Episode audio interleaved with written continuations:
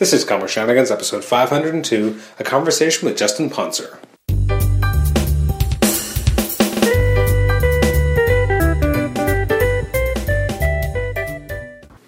Welcome to the Comic Shenanigans podcast. This is episode 502. It's our conversation with Justin Ponsor. I'm your host, Adam Chapman, and as mentioned, this is our uh, great episode as we have a two-hour conversation with colorist Justin Ponsor. He's worked in a lot of books throughout the years, but um, you may recognize him especially from doing a lot of amazing colors over Jim Cheung's artwork. Uh, recently, he's also worked with David Marquez, amongst many, many others. He's worked in a lot of books throughout the years when you're a colorist, and he actually mentions this in the interview. If you're busy, you're doing three or four titles a month, as opposed to a who's just doing one. Uh, so he's able to do a lot of different books. So uh, I would be surprised if you've been able to read a Marvel comic book in the last 15 years that, well, maybe not quite 15, but close to that, that hasn't in some way uh, been colored by Jim Cheung or haven't seen a piece of his art. Like it's just very hard because especially some of the books he's done have been some of the biggest books, biggest launches. He did. Um, uh, now I'm blanking on the title, but he was involved in Clone Conspiracy, so he worked on that book. He also did uh, Civil War II. He did the Invincible Iron Man launch with Brian Michael Bendis and Dave Marquez. So he's been all over the place. He did the Young Avengers and Children's Crusade, so it's hard to not have seen his colors. Uh, so we actually get the chance to talk to him for over two hours about his process, uh, the books he's worked on, uh, his history in the business. It's actually a really interesting uh, interview, being able to kind of chat with where he came up, what he did, and how he kind of got started. It's an interesting story for sure. Um, so I think everyone will really enjoy this interview. You can always email me at comicshenanigans at gmail.com. Like the show on Facebook, rate and review us on iTunes, subscribe to us on iTunes, and also listen to us on Stitcher. Upcoming episodes include a conversation with Howard Mackie. Uh, that's uh, near, I think, the end of September. Um, in the next couple of months, we should be having a conversation with Alex Sinclair, who is an acclaimed colorist as well, um, as well as Tom Beland, who did True Story, Swear to God. Uh, there's also another colorist we have coming up. So a lot of good stuff down the pike that I'm really excited to share. Um, and uh, we also have, I think the episode after this will be Comic Shenanigans on Vacation. And there's a, a, lot of good stuff and good interviews coming up in the next few weeks or months. So I'm excited to uh, share as those come available. Um, but without further ado, let's jump right into the episode as I sit down with Justin Ponsor. Justin, welcome to the Comic Shenanigans podcast. How are you this evening? Doing well. How about yourself? I'm good. I'm good. I'm I'm up here in Canada, and it's uh, it's a nice, cool summer day. how much? How cool? Uh, let's say, well, 20 degrees Celsius. I don't actually know what it is in Fahrenheit, which is terrible. Um, well, it's not terrible because we should be on Celsius. Hmm. it, has been it's been pleasant. It's been uh, hot and humid the last few days, and today was a nice, cool breeze, cool day. Uh, it was still sunny, but uh, it felt nice and cool, and plus my uh, my office, which had been out without con- air conditioning for about three weeks, uh, finally oh. has air conditioning again, and I feel like I can oh. actually live uh, yeah. it was it was atrocious. Oh yeah, I, uh, here in Florida, if you have no air conditioning, you could die. Yep, absolutely. No, actually, I want to ask a question. How long have you been based in Florida? I mean, I know CrossGen was in there, and I know obviously you worked for CrossGen. Is that when you started working in, uh, living in Florida, or? Yeah, I'm, i took the job in 2000, early 2001. So, uh, yeah, I, uh, that's when I moved here. I lived in San Diego prior. Okay, interesting. That's kind of interesting. Like, is the is, was the climate that different? Oh yeah, like uh, San Diego's sort of a temperate desert, so at okay. night it still gets cool. It's very dry. Um, I, it's uh, yeah, not like Florida. No, like I mean, they, the house I grew up in didn't even have air conditioning because we didn't need it. You just needed fans, and you open the windows a few weeks out of the year. Okay. And uh, but yeah, you can't even you can't even think about it here. I'm just I'm just laughing like, hey, welcome to the comics podcast. So anyway, about the weather. Absolutely. No, I I had one. I, I've had some interesting. Um, uh, kind of tangents in other episodes where we, you know, ostensibly we're here to talk about comics, and I think one we talked about uh, baseball for a while before we actually got into oh, yeah. to comics, and uh, yeah, people like tangents. Oh, for sure. No, it's just uh, for some reason in my head it was almost like you're you're you're an anchor person and you're throwing it to the weather guy. it's like, hey, we got a cold front moving in, but uh, but yeah, yeah. Don't start talking about baseball. We won't even get to comics. Fair enough. That, that we yeah. can do that off mic then. um, yeah. Now, I want to ask. So, how did you? what was your first kind of uh, introduction to comics, or what was your what's kind of your secret origin? Secret origin, as far as interested in comics or Yes. working. Uh, interested in comics first.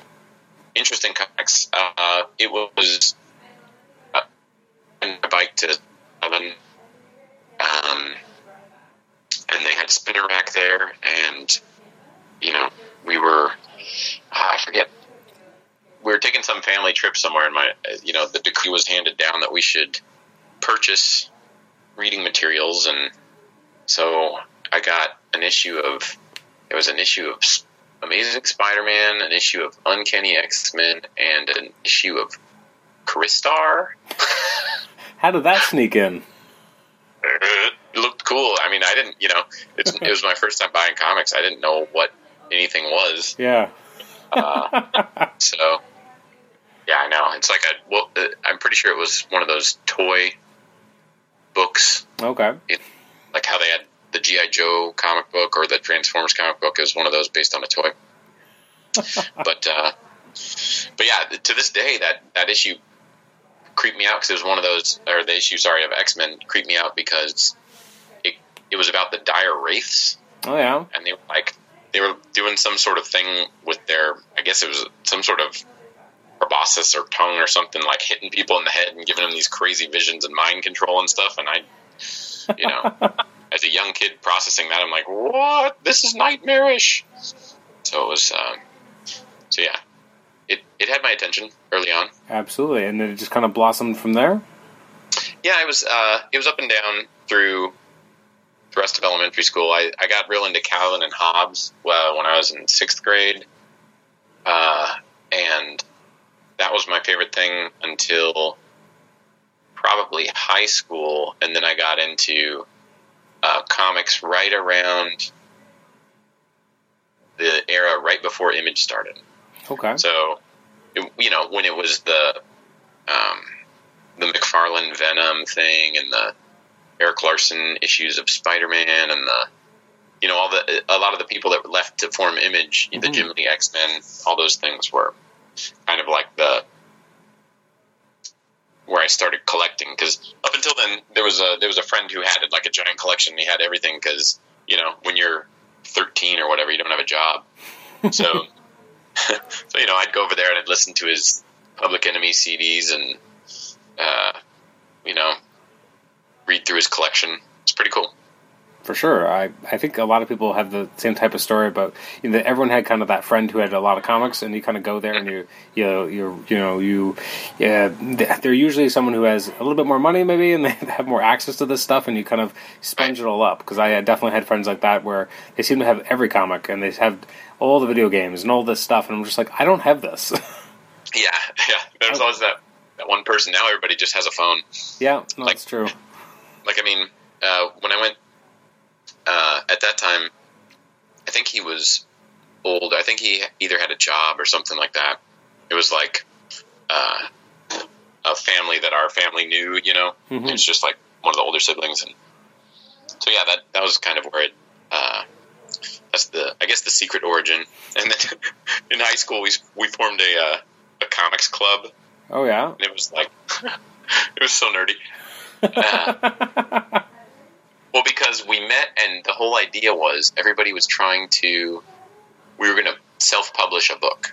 okay. That was the whole point of the club, and everybody was going to work hard on their comic and finish a comic, and um, and at the at that time, the prices for publishing even like a black and white thing on just like that gray newsprint was Mhm. it was prohibitively expensive, and uh, so we had to do like a real short book, and we didn't even, but we didn't start raising the funds until we finished the book, and uh, yeah, we never got there because you know with homework and everything else.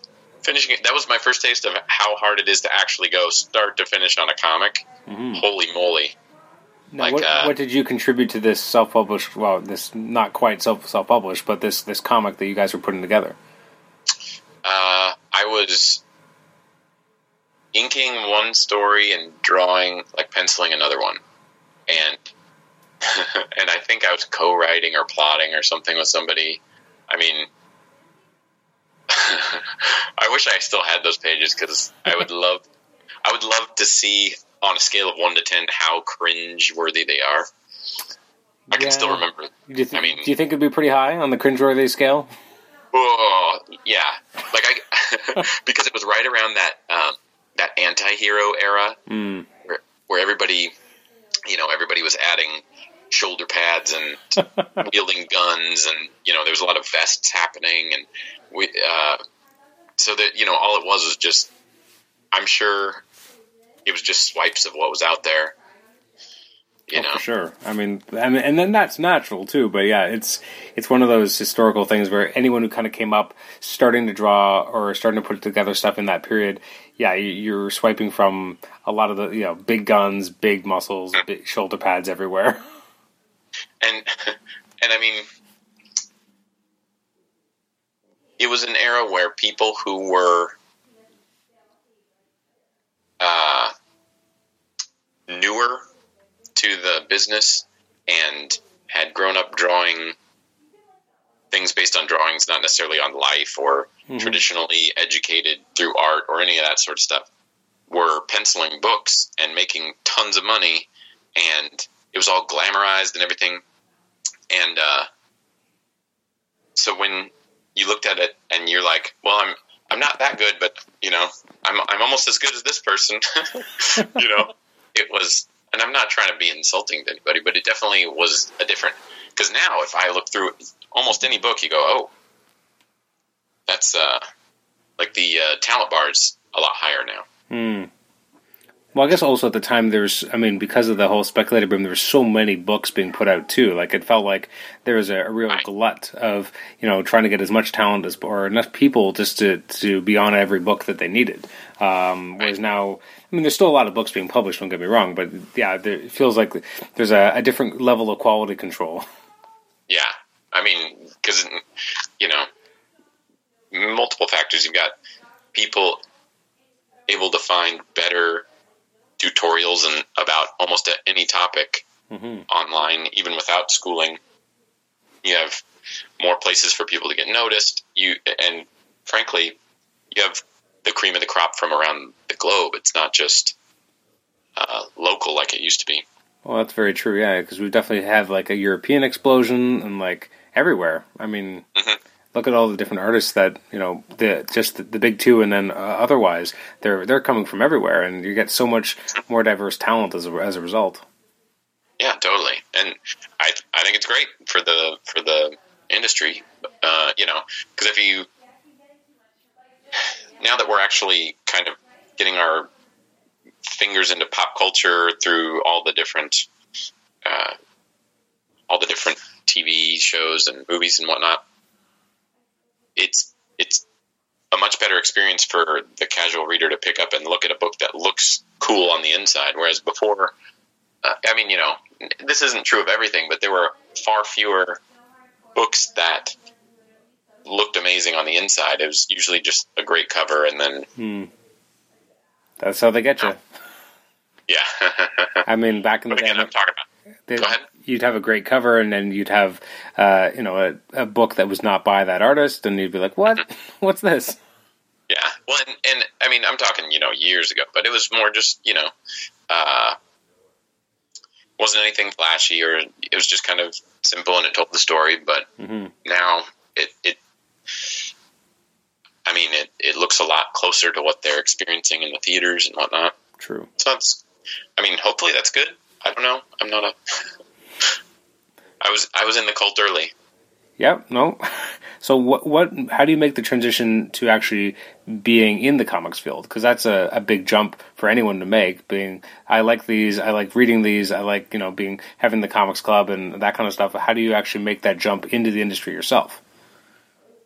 Um, well, it was a series of fortunate opportunities that um, I was preparing. Kind of, I guess, art is just all I wanted to do art, music, whatever. So uh, I couldn't afford to go to art school because I wanted to go to Art Center uh, in Pasadena. Mhm.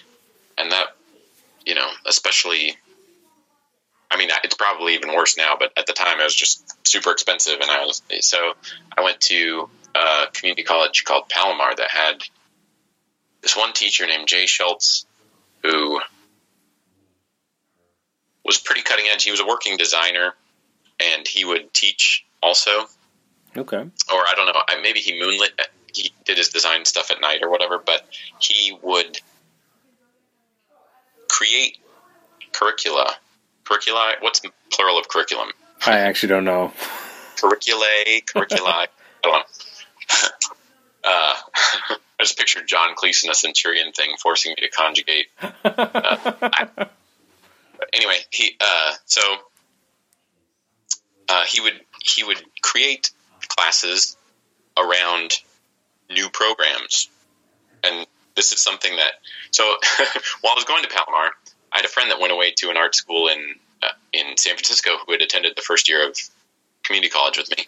Okay. He go, and he and he decided to come back because the art school up there was not only more expensive, but because it it was kind of uh, I guess once you get administration and everything like a big school that's set in its ways, um, it's not as nimble for Mhm. taking up new stuff. And this one teacher at Palomar just, you know, he would just offer classes. You know, he he offered th- classes in Director, which was the precursor to Flash, but it was pixel based, and and you know, it's like computer animation or uh, 3D modeling with a program called Form Z at the time.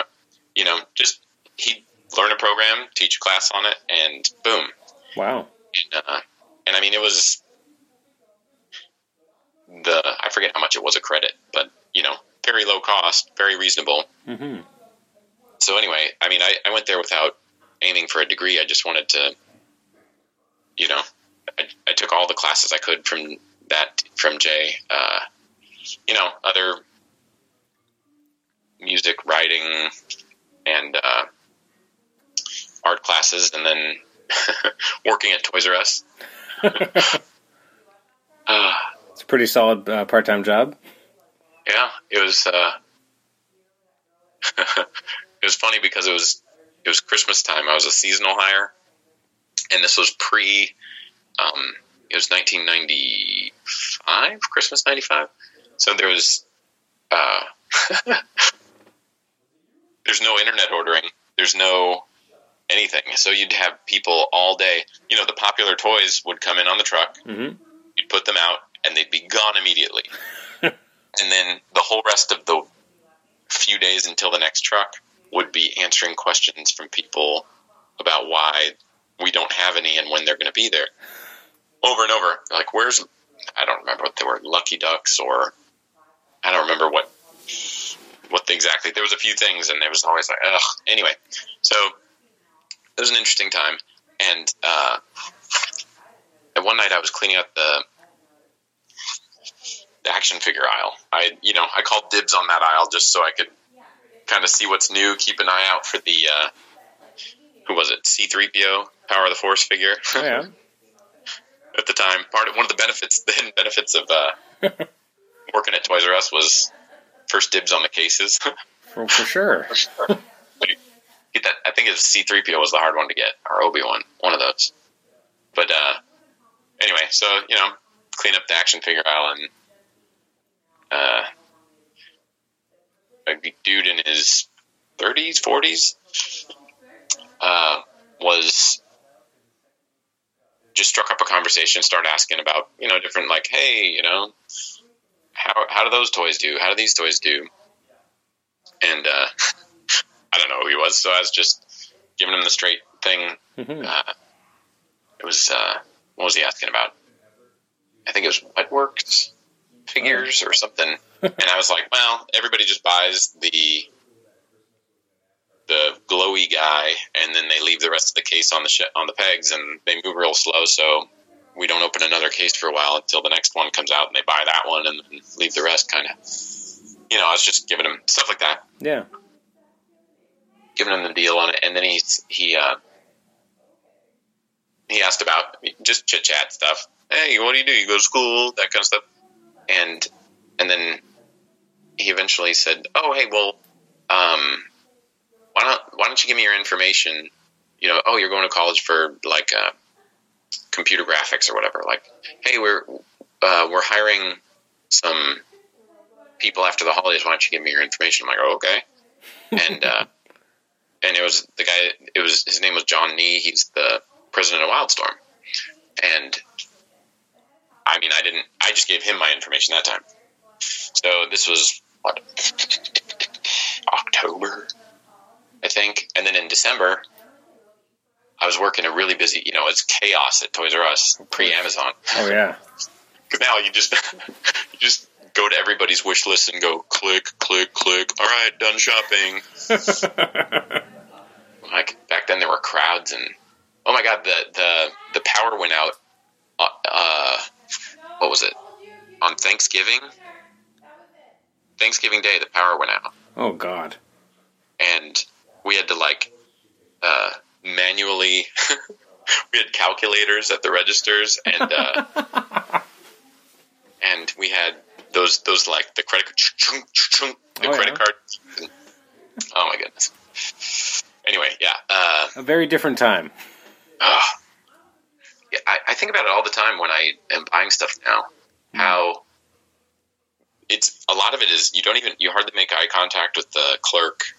Both people are just waiting for the card reader to do its work, Yeah. and you're just like, "All right, have a nice day."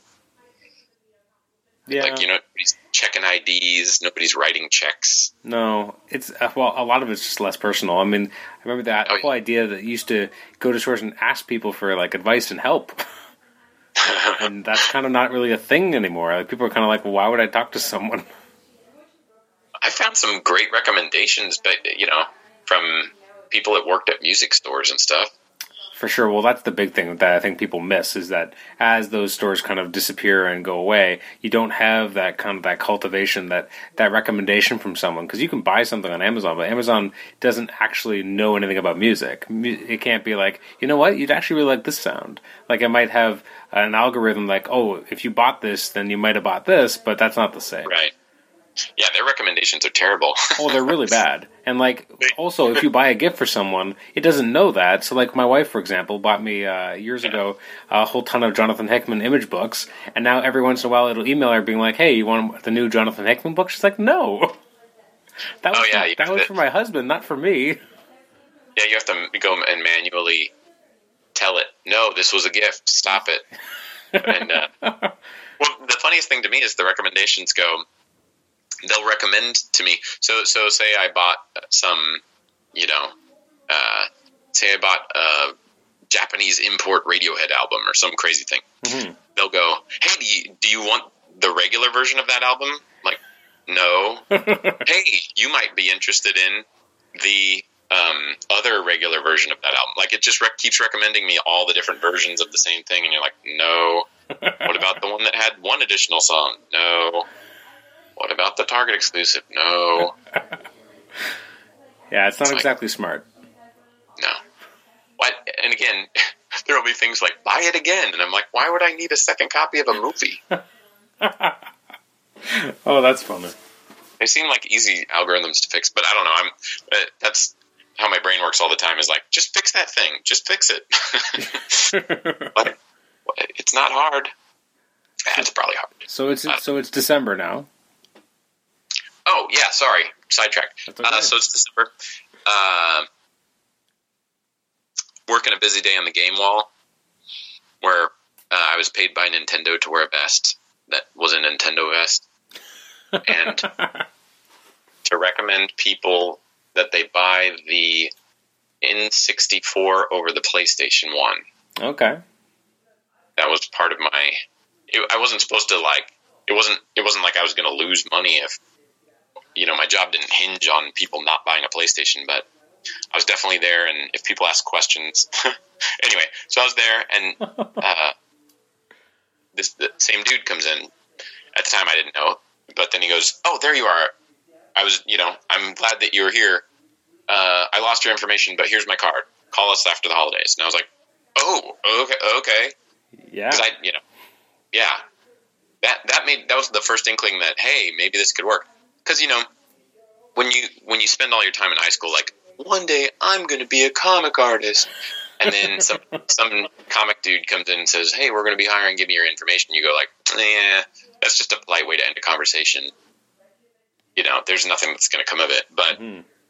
but then when he went there specifically to find me to give me his card, that was like, hey, number one, that was really cool. That was cool as hell. Yeah, oh, for sure. That's amazing. like, why? You know, what? Who does that?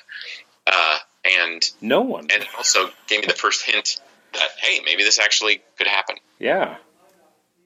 That's such an incredible story. Like that's so random. Like Haha. You know what I mean? Like that's a cool story. Like oh wait, there's well, if you want, if you want like coincidences that add up, there's Okay. more. oh, well, good. Okay. Yeah. So I start playing because I'm going to college during the day, working Toys R Us at night. So I would, you know, I'd get up at like whatever. I'm. I, I think I had classes at eight or nine in the morning, and then I would get home from work at like one. So there was not, you know, it was really busy at that time. Hmm and um, so that's you know I still lived with my mom and you know that was the answering machine. That was the pre-mobile phone days also. Oh yeah. so it was a game of phone tag where during office hours I'm at school.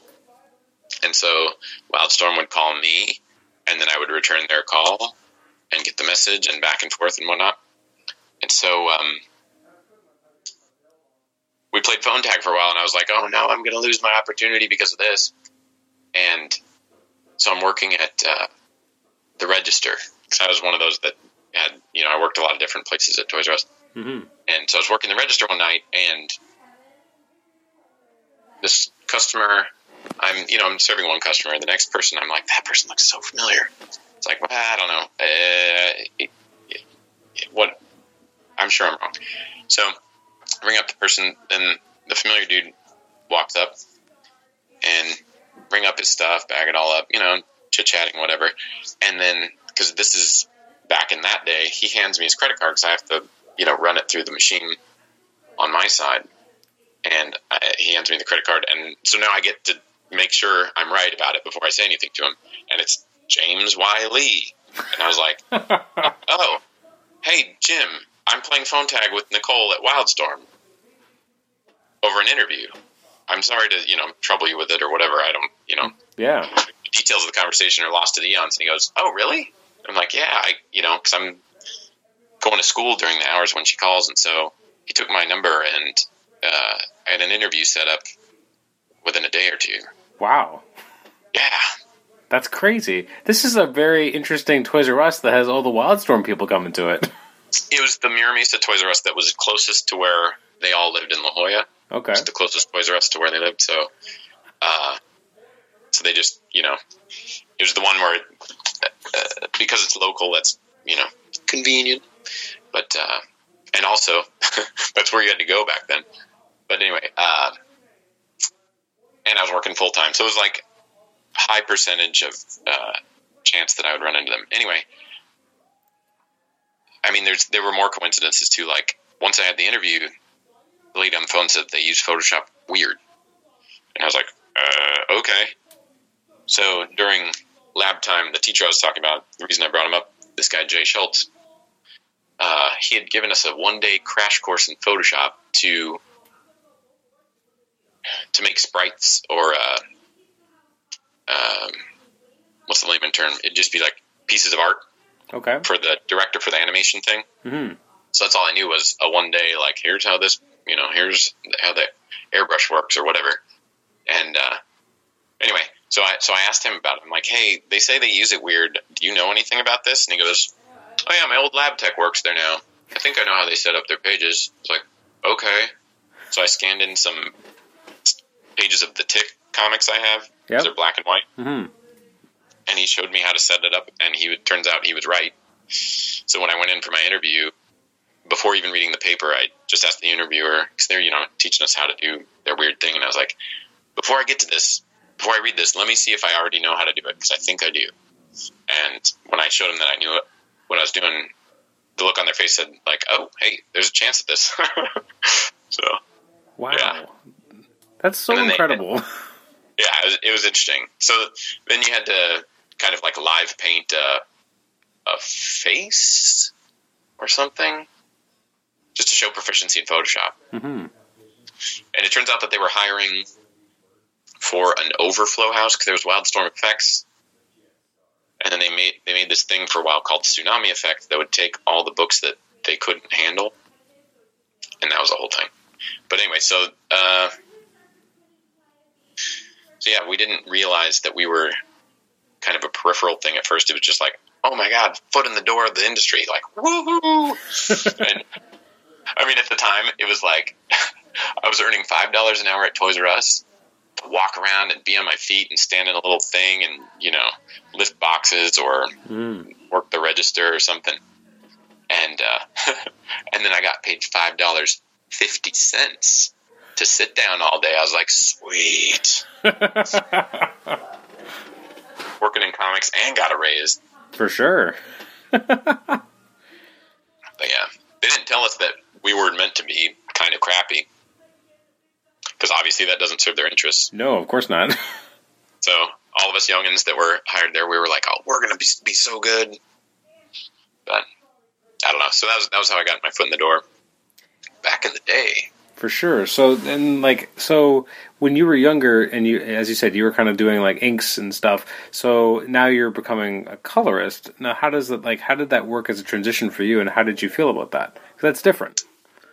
Oh, it's way different. Uh, I mean, well, in computer art versus traditional, and I mean, I'd learned a lot. It uh, it was through that that teacher at Palomar that um, my facility with the digital art medium was increasing, but um, so yeah, I wasn't uncomfortable on a computer. Although they had those early models of Wacom tablets, and boy, that was something to get used to.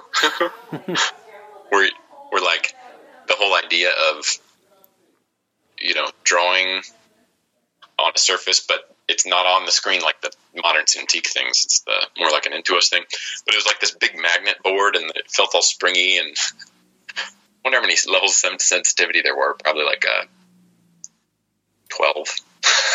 but anyway, um, but yeah. So transitioning to digital was interesting. It, you got an undo, one whole undo at the time. It's pretty rad. Yeah, well, for sure. Changes changes everything, right? Yeah, it's one more than you had otherwise. But back then, you could screw it up by accidentally tapping your lasso somewhere or something, and now the undo would be like deselect, and you're like, no. Now, Yeah. th- those first few books that you were kind of working on, um, Mhm. well, like, what was the kind of the, the learning curve in terms of actually kind of making it look good? Which sounds like a simplistic question, but obviously you're No. dealing with new technology. we were, but uh, we were we were dealing with new technology, and it was we were also dealing with it.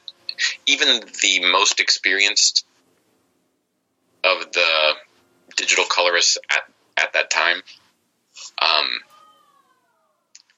compared to what people know now, didn't know anything. Hmm.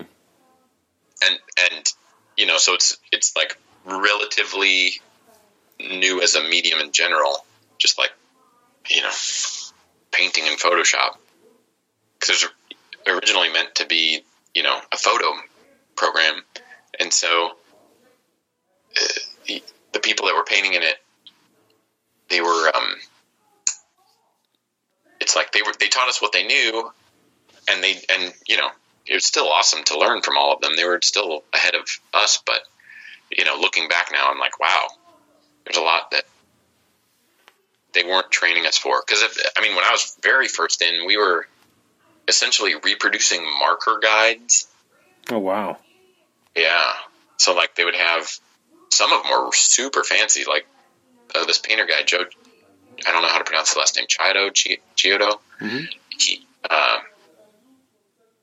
he would use his you know designer markers, uh, Prismacolors probably at the time, and and he would do these fantastic because he was a painter, so he's he would do these amazing color guides, and then it's it was up to us to kind of like reproduce it digitally, and it wasn't until I want to say 96 or late 96 or somewhere in there. 97 maybe when we abandoned the color guide thing and everybody started to be responsible uh, for the whole bit. And then eventually in there, right around there, 96, 97, you'd have books done by a smaller team because it would be the whole house would work on a book. You know, everybody would have like two or three pages Okay. in an issue. And then eventually it got to where you'd have a team of two or three doing a book, and then eventually it was down to like one person would have certain books.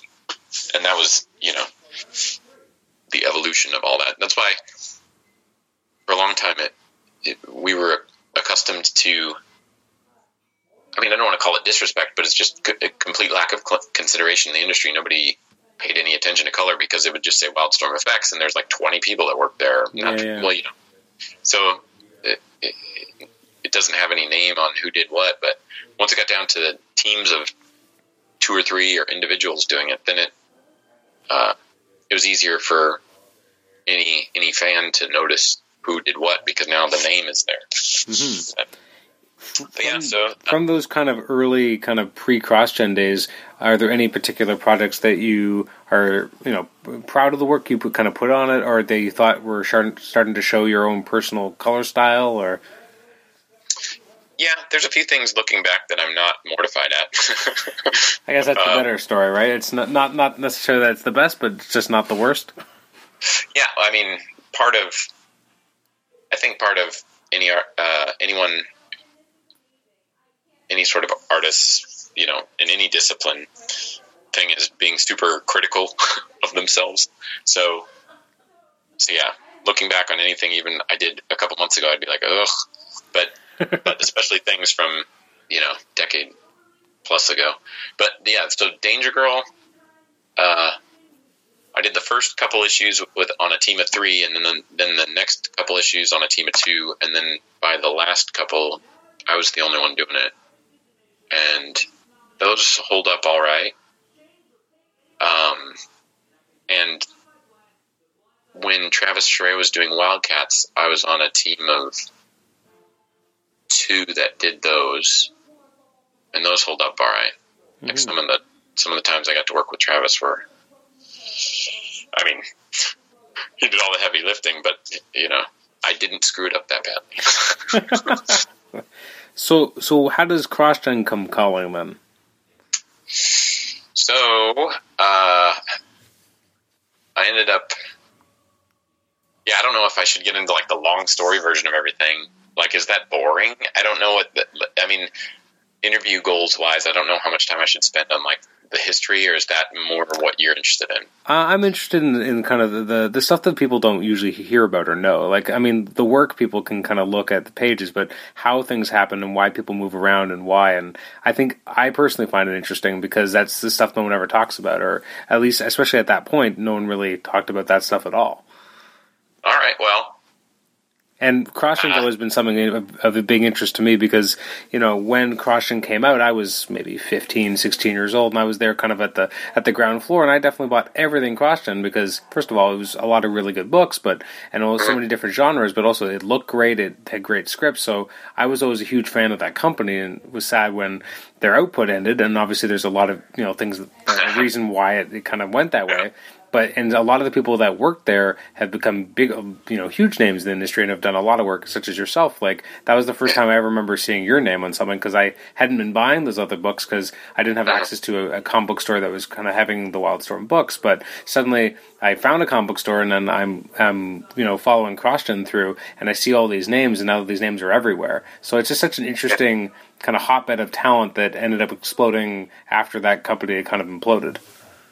Okay. Yeah. Okay. Well, then uh, the story of how I got to CrossGen uh, requires some setup, I guess. Okay. Uh, I mean, I could do this simple, simple version, but if you want the the behind the scenes dirt, um,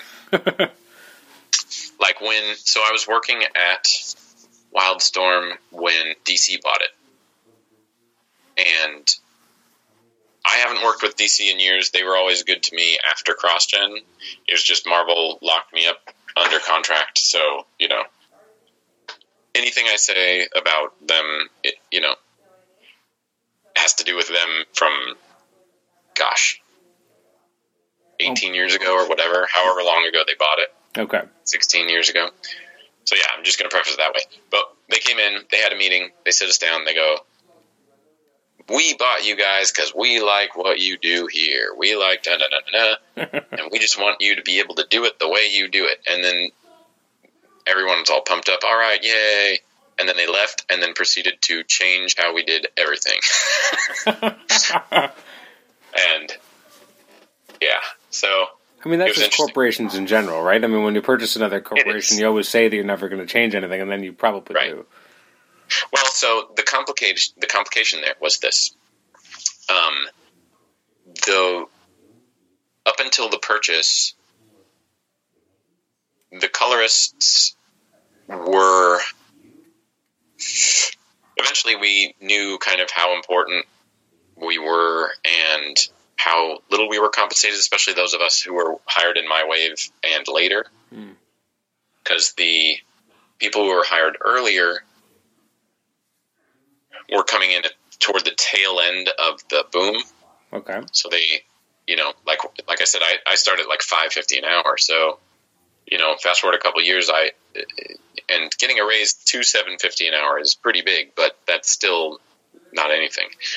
And at the time, they were they said, well, we don't really have the money to you know to afford to give every single person here a raise to whatever it is. I don't remember what we were asking for, ten dollars maybe. I don't know.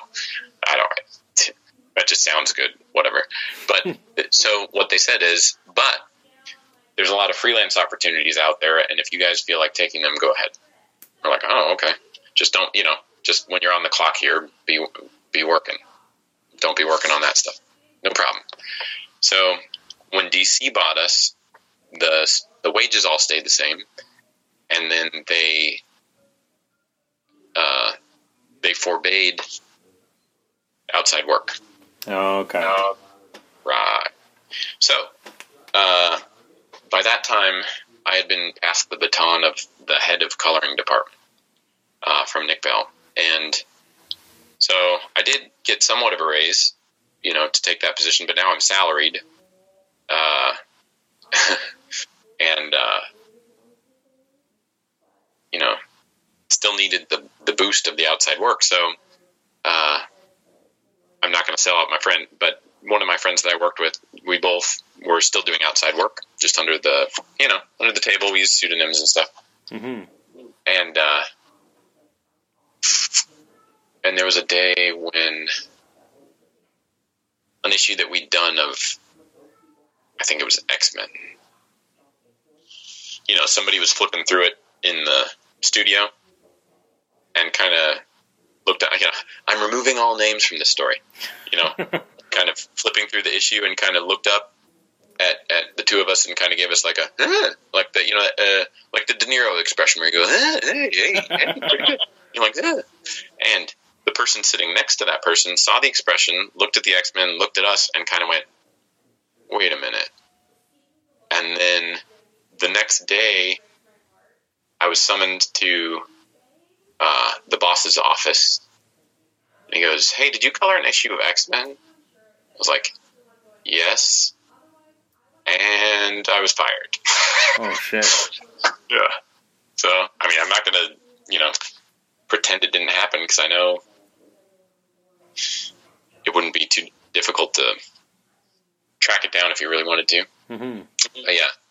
So, uh,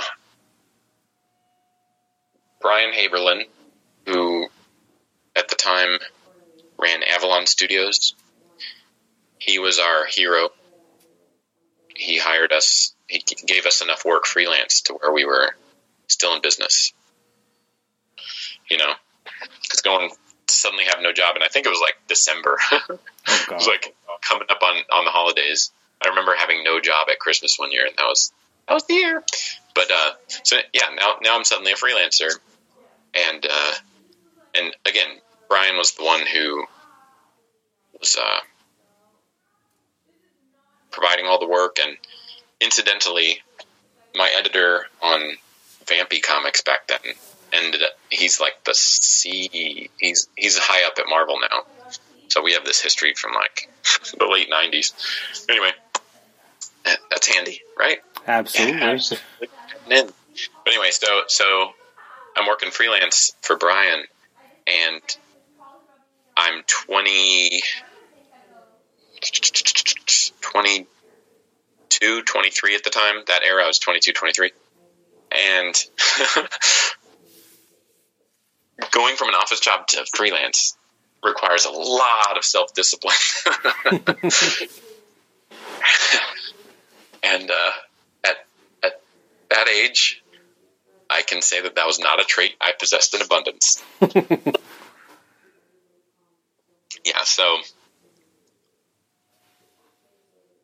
so yeah, when, then CrossGen just this uh, Brandon Peterson was the art director at CrossGen. They'd send out you know boxes like recruitment boxes, like a box full of comics and a offer letter or whatever. And I got one of those one day, and I'd heard about you know the the murmurs about CrossGen, but because it wasn't the big social media era, I didn't you know it was it was weird. It was a lot more like working in a void then. Hmm. I'd just be doing the comics in my living room, like where the computer was set up, the giant CRT monitor Oh yeah. set up, and uh, you know, do do do do do comics comics, and then you just uh, actually burn them to a CD and put it, give it to FedEx. Oh my god, yeah, ages ago. But um, but yeah, and you you just send it off, and then you never see the thing. I wouldn't, you know, I wasn't necessarily going to comic stores. I wasn't seeing what other artists were doing or anything. It was kind of like a stagnant time, and uh, I don't know. So so you, you, I'd heard things about CrossGen, whatever. So when I got the box, I just sat there for like weeks, maybe. I mean, unopened for like a month, maybe, maybe even. I mean, it was a long time. I just let that sit there, and then I don't think I was. At some point, it hit me that I was incapable of maintaining my current momentum. You know, like I was having trouble with deadlines and uh, because I was living with roommates and they, especially when you're in your early twenties, like and freelance is a thing where they they'd be like, "Hey, dude, come on, let's go do this or whatever." They wouldn't like respect your work time. They just like, "Nah, you do it later. Nah, come on, come on," and just having to turn people down all the time. Like you're going to give in eventually to one of these things, and it just, you know, uh, like people were giving me credit cards, and I mean, it was just there was all these things that just. I don't. I don't know how personal to get, but like there was a lot of things that were kind of out of control at the time. Okay. Because having disposable income in your early twenties, I don't know. It's yeah, it all added up to a lot of things. So when I finally opened the box uh, for CrossGen, they offered it was like a steady salary. They offered, uh, I mean, you work in an office, but it was you got paid a salary, and you had to do one page a day. that was like a miracle. Like you know, it sounded too good to be true. You know, because for the other stuff I was doing, like there was one issue of X Force I did in 24 hours. There was uh, there's an issue of uh, there's a couple other things where you do like you know five six pages or so a day normally, just churning them out. So doing one page a day was like what? so um, yeah, I don't know. So so I just thought like, hey, you know, they, they said they'd fly me out for an interview. I figure I'll um, give it a shot. And it was I knew like one person in this area, sort of, but not really.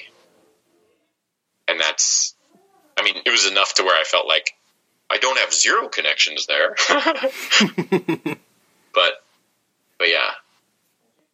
So you know, I flew out. I, I, interviewed, and they they're really good at sh- you know they were really good at the um at the cell. Yeah. Eh, and, you know, whenever you'd come out to interview, they'd they'd have in groups of like two or three that were interviewing, and you know they show you a good time and they take you out to these places and they it's just all it's very it was very impressive. So I signed up and I had a month to move. and then you, so now so then you're now you're based in Florida. You're working for CrossGen. What? How did you like? They kind of just needed a body on certain books, and they just kind of filled you in, or did you have any kind of discussion on which one would be the best fit for your your coloring style, or how did that work? well, again, I'll just give you the. I don't want to sell it. I mean, I'm sure people could look up the names. I mean, but anyway, I'll I'll try to be as candid as I can. Um, so they get, they offered me uh, the the offer was for a to come in specifically to color Scion. Okay. Uh, for Jim Cheung, uh, and they it was because they were expanding. It was their first because they started with four titles and then they were adding two more, two or three more. That's, that at that time. That tracks about right. Yeah, they added Sojourn and Steve Epting's book, Crux. Crux, yeah, that's right. So they, um, so Frank D'Armata and I were uh, interviewing at the same time, or the same day, or whatever. and uh, yeah. Um, oh, a funny thing about the interview that I, I guess skipped over was the thing I'd heard, and when I told uh, Brian Haberlin that I was coming out for this, he's like, have you read about this guy? He's a maniac. and he like he kind of gave me the heads up on some of the things where he would like insist people shave and you know do all these things because at the time uh, I had uh, long black hair down to the middle of my back and uh, like bright. I mean like you know bright fire engine red streaks in the front, and I had like a this crazy beard. Like when I see the pictures of this beard, I'm like, what was I thinking? But it, you know, it's this it's this thing. It's like it's almost like a Fu Manchu kind of beard, where like but they the sides hang way down. Whatever. it, it, it was terrible, but.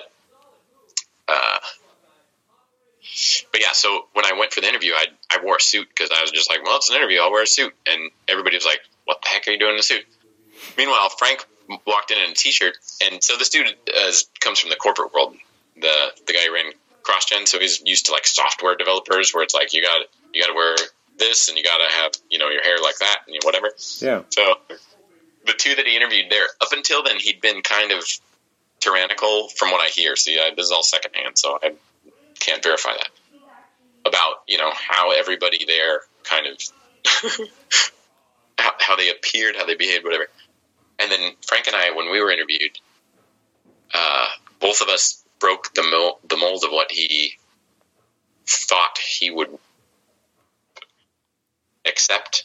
Because Frank has like tattoo sleeves, and uh, I don't remember if he still had any piercings at the time, but you know, he just walked in in a t-shirt. And He usually wore flip flops. I don't know if he did then, but it seems like something he would do. And you know, and uh, I, you know, I remember him being kind of like, but but our personalities were, you know, uh, we were nice people, mm-hmm. but we he was one of the types from that it was almost like a caricature or like a, a stereotype where the type of people who were like, oh, well, all those people are mean or terrible or you know they worship the devil or whatever. So when they uh, so when he met us and we were actually nice, normal people with just some varying surface features, he uh, he it seemed to uh, open his mind up a little bit, which was nice. But um, but yeah, anyway, so so uh, Frank and I were hired there at the same time to take over for these books. Uh, the guy that was working for Jim moved over to Sojourn because I think Jim kind of drove him crazy. How so? Uh, Jim has a way of he's very soft spoken, but he would uh, look over his shoulder and I, I, believe the specific question was, "So that looks good to you then?" He's British. he's, uh, he's and and it would drive this dude crazy because he'd be like, "What do you mean by that? What's wrong with it?" you know, because he's. I think it was his first gig, or his first gig where he wasn't an assistant, something like that. Mhm. Like he was a little nervous about it. Okay. Whereas when Jim said the same thing to me, I'm like, "Yep, looks great." You That's can, funny. You can get all you can get all subtle with your tone all you want. Like, unless you want me to change something, speak up. but uh, but yeah, so I was I was uh, recruited to work on Scion specifically. Okay. No, that, I mean that was a, a a great looking book. Obviously, I mean Jim's artwork was great, but the colors always set that book apart for me, and especially your colors because um, th- that couldn't have been easy with the blades. I mean, and the lighting effects you guys used uh, really were something special and very different than mo- most of what you were getting elsewhere. Yeah, we um, we really set out when I first got there. I was obsessed with trying to make things a little more realistic, I guess, or something like cinematic. Mhm. And I, I really had to push myself, and I still, you know, there's tons of stuff there where I look at it and I'm like, ooh, but um, but I can see how much my work changed almost immediately because I came in and I was the first person who they'd hired for color that already kind of had uh well I guess Frank also like the two of us were were people who had already done a lot of outside work. The other people they had all kind of started with the company or or it was their it was a their first made it was a more major gig than they had previously whereas Frank and I I think had been working Marvel and stuff. So so there was a lot of pressure to people are coming over you know asking questions and checking out what you would do. Like that was one of the crazy things about that place is you finish a page you tack it to the wall. Everybody's there in the same place checking out what you did. Wow. so if you did a, something a lot of peer pressure in that you know? You don't you don't want to everybody ups their game they play you know they go strong because you don't want to put a weak page up everybody walks around and goes "Psh, check that out Well, especially as you said, the- coming from basically working in a vacuum to suddenly Yeah. in a fishbowl. Yeah, but it was like it was like art camp for three years or whatever. It was. I mean, I learned so much in such a short time because it wasn't like you even have other people just of your discipline there. Like after hours, you know, I, I was in some band and I was working on a flyer, and I would ask Jim like, "Hey, you know, what do you think of this layout?" And he'd be like, "Oh, well, you might want to, you know, do this or that," or you know, uh, gosh, you could ask questions to anybody, and everybody was very open, and you know, you'd see all sorts of interesting techniques, and you'd see, uh, you get to borrow fantastic books from all these crazy good bookshelves that all these guys have, and hmm yeah, it was it uh it was good. T- it was a good time while it lasted. I mean, could have ended better, but but yeah, I mean, everybody there was pushing themselves to do their best and to learn all, all they could. It was great. What? How did you? Um, how did the transition over from working on Scion to actually working on Sojourn kind of come about? Because I mean, that's a different book, different aesthetic. Um, what kind of prompted that move? Uh, at the time, I I believe that's when uh, the one guy quit because the job was stressing him out. Just the environment. He was.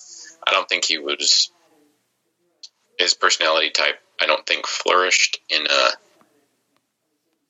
in a situation where the whole office is kind of like could be perceived as keeping an eye on you. Hmm. Um, so once he quit, I think the boss moved me over. I don't remember for sure, but I think he moved me over to work on Greg on Sojourn, and so then they, uh, yeah, and that's when they hired Jason Keith, who's now you know still comics famous. He does a lot of work with like uh, Frank Cho or Mm-hmm. he's done Bagley. He's done he's done a lot of stuff. But um, anyway, so um, so yeah, they that offered the opportunity to try and you know learn a lot more about realism because Greg's a lot more into realism than uh, Jim. Jim's a lot more into uh, dynamic. I guess dynamics just in general Mm-hmm. you know, be they textures or layouts or everything. He's just into like pushing the dynamics of things, and Greg's more into pushing the the realism, I guess. So it was, it was cool though because now I got to learn a whole, you know, a whole new way of doing things, and the the the joy of doing a fantasy book was, but I mean, al- already had this also, but uh, as opposed to you know, I've been I've worked on a lot of Spider-Man books, and it's just like, you know, New York City, New York City, New York City, New York City, New York City, New York City. Whereas, uh, doing these fantasy books, it's like we have a five-issue arc in the desert. Now we're going into catacombs. Now we're going up to the like sky people in the mountains. Now Mhm. we're going to the snow. Now we're going to the ocean. Like, you know, they would voyage around. They'd journey. If only there was a good word for that. but but you know, it, it, it was cool getting to do different environments. Is Mhm. uh, it's pretty fun. Internally at the time, which book would have been considered kind of a, a, better seller or a bigger book for the company? I mean, Sojourn was one of the higher ones. Like at the time, I think Sojourn and Scion were both up there. Uh, what was the other big one? I think Ruse, the one that uh, Butch Oh, Guice and Mark did, Waid. was a big seller. Yeah. Uh, I mean, for a while they had like they were trying to work movie deals and stuff. So I just remember the the ones the movie people really liked Meridian, and they really liked Way of the Rat. I think. Yeah. I think I remember hearing, like, reading a lot about that. I mean, the, the comic press being what it was, and um, the kind of early days of kind of the internet reporting on this kind of stuff. But it definitely felt like, yeah, you're always hearing the, that kind of stuff. And to be honest, I can see why. I mean, those properties um, seem that they could work as movies uh, pretty easily. Yeah, for sure. I mean, I don't know that they set out because um, when they were first starting the company, that was right around when the first X Men movie came out, which was the one that changed the game where comic movies were kind of legit. hmm Um, so I don't think the company, these properties, as a like, ah, we're going to make movies with these. But as time went on, it became clear that, you know, I mean, we had like a sci-fi sort of fantasy. We had like the dragons and elves kind of, you know, old school fantasy. We had uh, like a detective sort of like an you know like a Victorian mystery kind of book, and we had a you know a kung fu comic and a like it, it we had you know a book to cover every genre, so it made sense that some of them would play right into the hands of the cinema. Absolutely. So when CrossGen goes down, and we won't rehash that because that's unnecessary, but uh, CrossGen does go away, and then suddenly you're, I mean, if you look at kind of your resume, suddenly you're all over the place. Like you're doing books for both DC and Marvel, and it seems like suddenly um, did CrossGen, your time with CrossGen just kind of raise your profile, and suddenly you and a lot of other people were suddenly available, and they're like, well, let's get these hot guys from this company? Yes, we got cherry picked. Uh, there was, I mean, um, I was doing mostly covers with these. I mean, for a while, CrossGen. Uh, I mean, I'm not going to rehash the whole like downfall thing, but there was an era where we would get like half paychecks and stuff, Hmm. but we were allowed to use the company equipment to do outside work after hours if we wanted to. Oh, wow. And well, I mean, that's very quote unquote generous when they're not paying us, but True, but Um, it's still not what you necessarily expect. I mean, they didn't have to do that. I mean, that, that being said, it'd be nice if they paid you full wage, Right. but Right. Well, it's pretty much it was that or everybody was going to leave. You know. Mm-hmm. Um, but yeah, so it was mostly uh, I was working doing covers with mostly with Jim Cheung and Greg Land.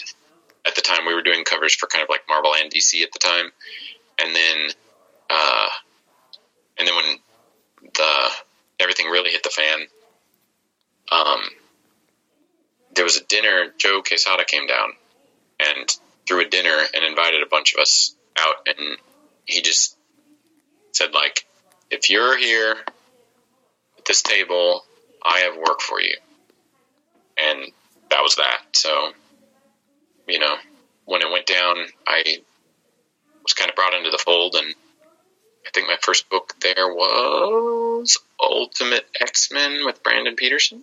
Yep.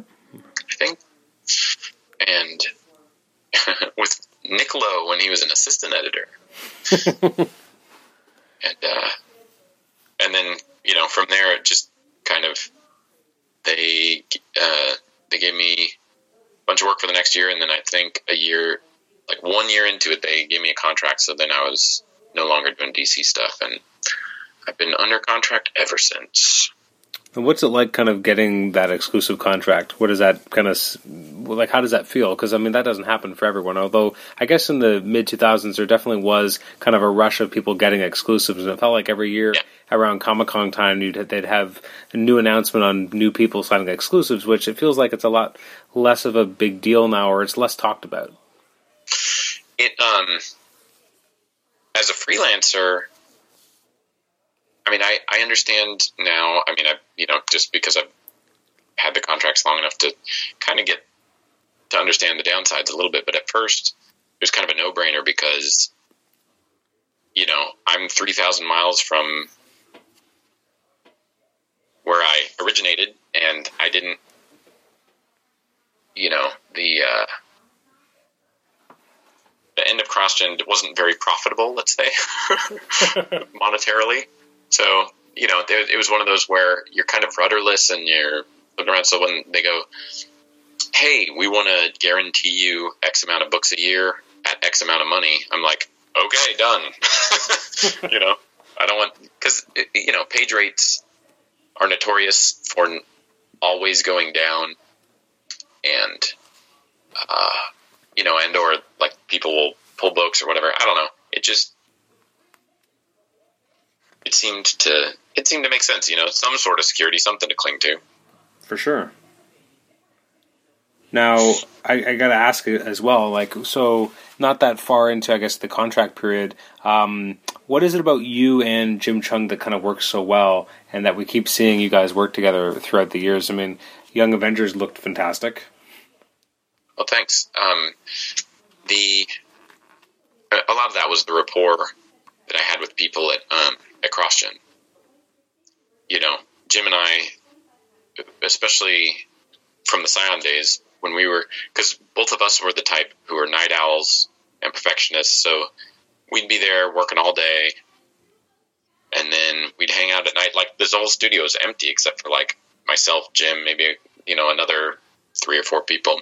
Mm-hmm. And but I mean, definitely like the whole rest of our area was empty, and you know, just chit chat. Uh, you know, you, you end up playing enough bouts of Soulcalibur against each other on breaks. but you, uh, I don't know. Uh, so, so I mean, we really got like a a report, like a trust kind of thing going, where he feels comfortable if he wants anything changed, and I feel comfortable kind of just going for a direction. Kind of, you know, I know I know enough about his peeves or his uh, or his desires over the years, you know, that now it, it's pretty automatic. Okay, And, yeah, uh, because I mean, I mean, your work, you, your work over his stuff, especially. It, it, when I think of his artwork, it's with your colors. I mean, like he's obviously done a lot of work over the years, but for some reason, like when when it's you coloring his work, I think it's, it's it seems to be at its best, and I think it's just your colors pop in such a, a vibrant way, um, which really just makes it such a pleasure to read that uh, it always feels fresh and new. Oh, thanks. The um, yeah, uh, the one that I still, uh, in my opinion, holds up the best is the Children's Crusade. Like most of that, I still really like how it turned out. I mean, other you know some of the older ones because I think Jim Jim uses a lot of uh, a lot of ink on his pages, a lot of dark stuff. It makes it again very dynamic layout wise, and um, mm-hmm. You know his silhouettes and his overlap. Like he's, he's he's super good. His textures, all this stuff. But it was it wasn't until I started. Um, I was working over Terry Dodson on X Men at some point, and Terry requested that I um, always hold the line art to a color on skin, and I was like, okay. But then once I started doing that, I kind of, uh, I, I don't know, I, I, I really became enamored with that whole thing, and uh, I'd been studying a lot more painters, so having a flat black layer of drawing over top of essentially a painting started to feel more and more un- unnatural. So, uh, so yeah, around the the era of Children's Crusade, I was doing a lot more color holding of the the line work and stuff, and uh, and that's where I I don't know. I feel like it started to gel better. It's like during the what else? The Secret Warriors covers was another thing that happened during that era. Oh yeah. And those, I, I really like how some of those turned out. Those are gorgeous covers. I won't tell you which ones I like, but there are a few in there that are super good. The rest are kind of. I have a question. Um, but when you were doing uh, Children's Crusade, there was um, a particular issue where you had, I guess, them going through the time stream, and I guess they were encased kind of in red energy. Um, I was just curious, yeah. like how you kind of got that look, or how you kind of worked on that uh, to develop that. It was just such a great hue. Like there's something about those pages that I really liked. Um, that it really conveyed the idea, of, like kind of what they were doing, just in the colors. I don't know if that makes sense, but um, just intrigued by how you kind of decided on that look. Um, it was. Uh, I don't remember why we chose red. I think it might be because it was an Iron Lad thing and his powers were red. Mm-hmm. Uh, that makes sense actually, because I mean, you use uh, there's a lot of great use of red en- uh, red energy beams in that in that entire book. oh, great! Uh, that's nice to hear. Like, the uh, but, really but yeah, the, the prism thing.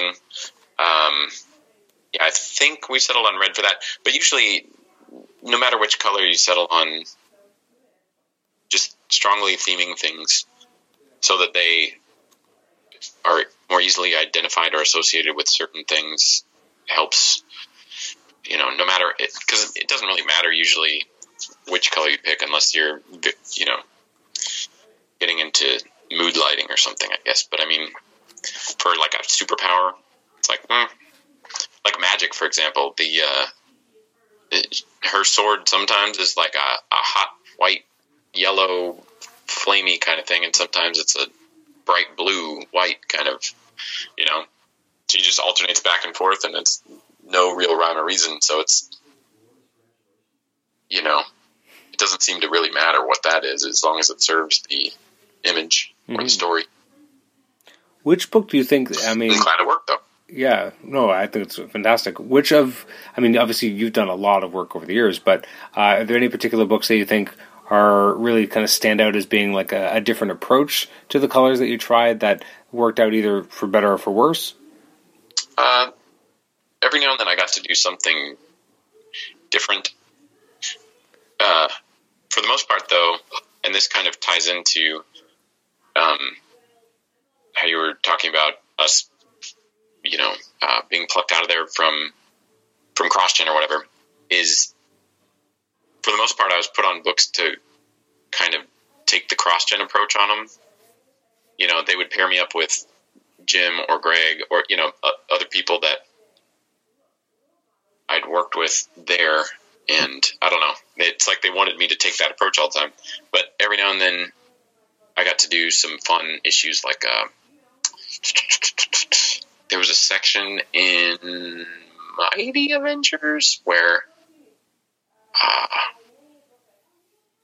where it's like a flashback, and I was supposed to color it like it was an a '70s comic or an '80s comic, something like that. and that was fun. Just like a super limited palette, flat colors. Um, was that with the Sentry? I think so. Yeah. Because if that's what That I'm thinking right. of, those colors were amazing. I don't even know how you achieved that look. Like I remember, if it's the one I'm thinking of, and I think it was Mighty Avengers, where they had a bit of a time travel story. Um, Yeah. if it's the It's one I'm thinking Doctor of, Who. those were those were amazing colors. I remember being absolutely blown away. I think it's Doctor Doom. Let me see. Do I still have that? Yeah, Right. that sound that sounds right. Yeah, Doctor Doom in the past. Yeah, and uh, and that I you know, I mean, I've seen what's tough about this is like at the time I was like, yay, this is really fun, and I think I'm doing a good job. And then since then, there's been a couple books that have done.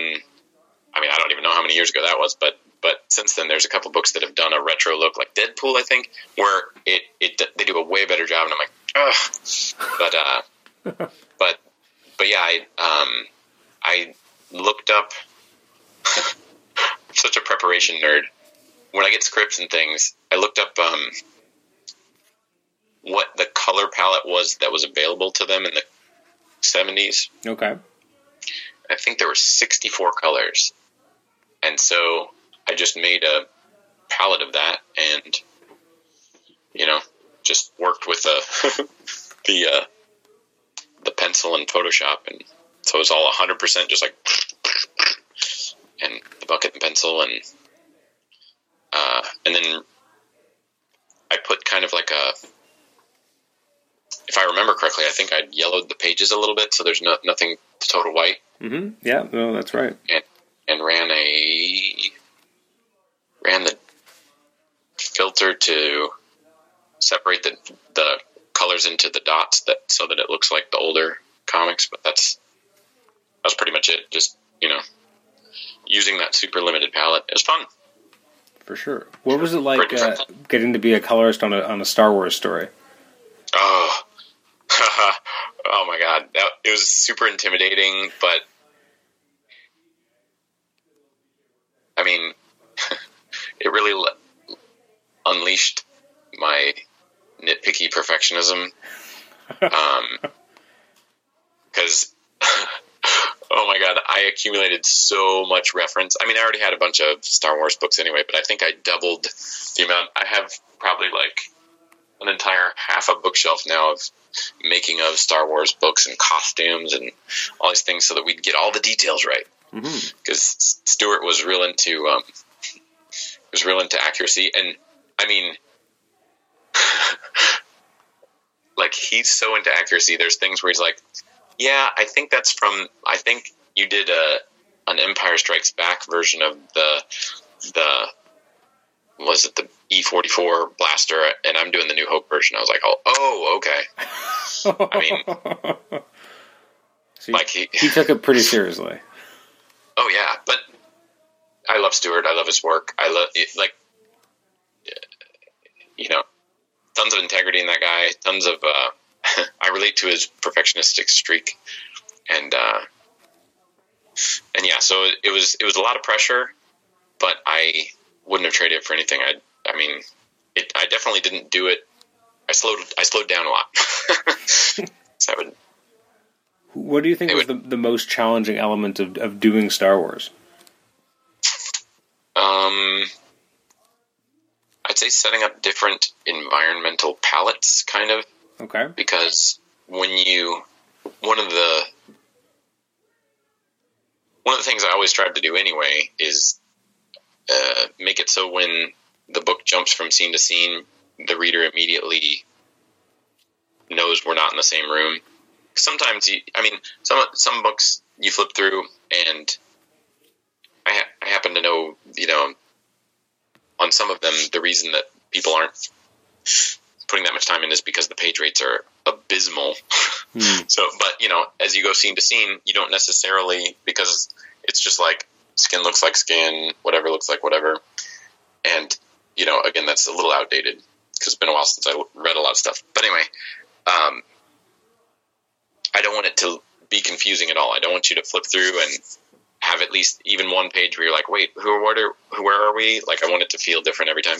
Mhm. And Star Wars, particularly when you watch the films, when you jump around, you know, you're jumping all over the galaxy, so they're really good at making it very clear which planet you're on. Just boom, they cut to it, and it's you know, it's like it's obviously Tatooine, everything's warm, or you know, or it's or you're on Naboo, everything's lush, or it's you know, I mean, it's just it's very obvious. So, um, the tough thing was setting up the planets to look immediately different. But I mean, when you when you jump between from planet to planet to planet to planet, eventually it's like, oh, how do I make this stand out? Like, how do I make this look different? But yeah, and not getting lost in the details too. Hmm, I guess Like that- in the background. I guess it's far too easy to do, right? Yeah. the editors, a lot of times, they'll, they'll be, when they're we're nearing a deadline, they'll be like, and and zoom out. like I try. Where when, when doing Star Wars, is anything in particular that you're kind of proud of from a coloring perspective that you kind of were able to to add or imbue the the book with? Um, I think I think I did an okay job on on like I mean it I think it looks nice. You know, it's one of those where I um Stuart did most of the heavy lifting in that. Well, I mean, and Wade and you know everybody, but like when I got to it is is like I could add a couple things here or there, but for the most part, it was again just like trying to make sure that everything flowed and was noticeably different. But yeah, I don't have a I don't have a trait of that in front of me to flip through and go like, uh, well, this, you know, this scene. One one thing I there's one or two scenes in there where yeah one I like the covers. I thought the covers turned out really well. oh yeah um, one thing I was I liked about um, and I, I don't know if it was maybe in the original line work or not, or if it was more of a, a color edition by you, is um, when you have the sequence of uh, I forget what the, the guy's name was, but uh, when Luke is having his, his lightsaber fight against uh, that other guy, again, um, forgetting who it was. Um, when you have the motion, you have a kind of a blurred effect on the lightsaber, so it's not just this this single kind of blade, but it looks like it's actually in motion, and that's a, a really interesting touch that really adds a cinematic quality to it. Oh, that's all Stuart. Like, Oh, yeah, um, yeah. Well, if you if you look at still frames of uh, film footage, Mhm. that's actually what happens to the lightsabers. Is they just turn into like a wedge shape hmm uh, because it, they're moving so quickly and they're so bright that it just is a flat, just like whoop, like a white shape almost. And uh, and the fact that he noticed and translated that so effectively to the panels is, you know, I mean, for me, it was just, you know, it's white. It's going to have a colored border to show what color lightsaber it is. I mean, one of the coolest things is, I mean, spoiler alert if you haven't read that story arc, I'll give somebody a second to like stop their thing. And na, na, na, na, na, na, okay, um, is when uh, Chewbacca and Han and everybody gets lightsabers at the end of that story arc. hmm Uh, I was frankly disappointed that not more people were like, "Oh my god, this is the coolest." That's all I said the whole time I was coloring that. I was like, "Oh, Chewbacca's lightsabers! Oh my god!"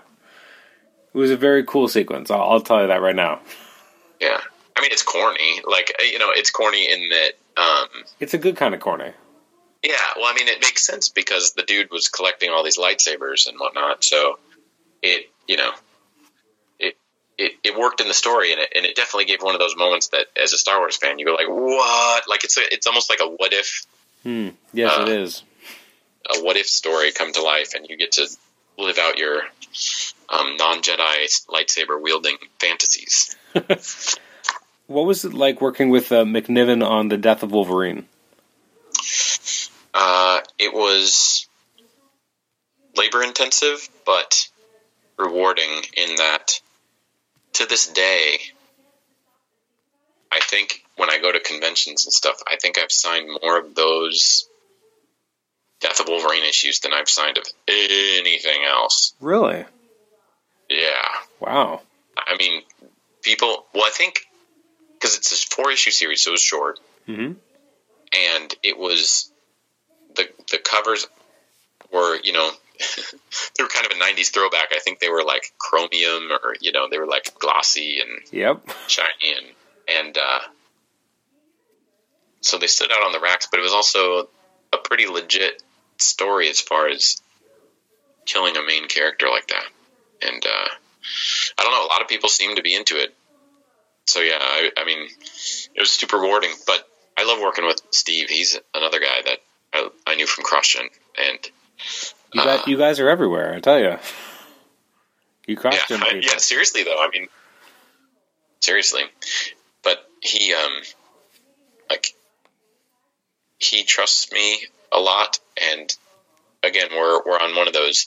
I think it's there's definitely some sort of bonding that happens when you go through a thing like CrossGen, where it's such, so many highs and lows and stuff together.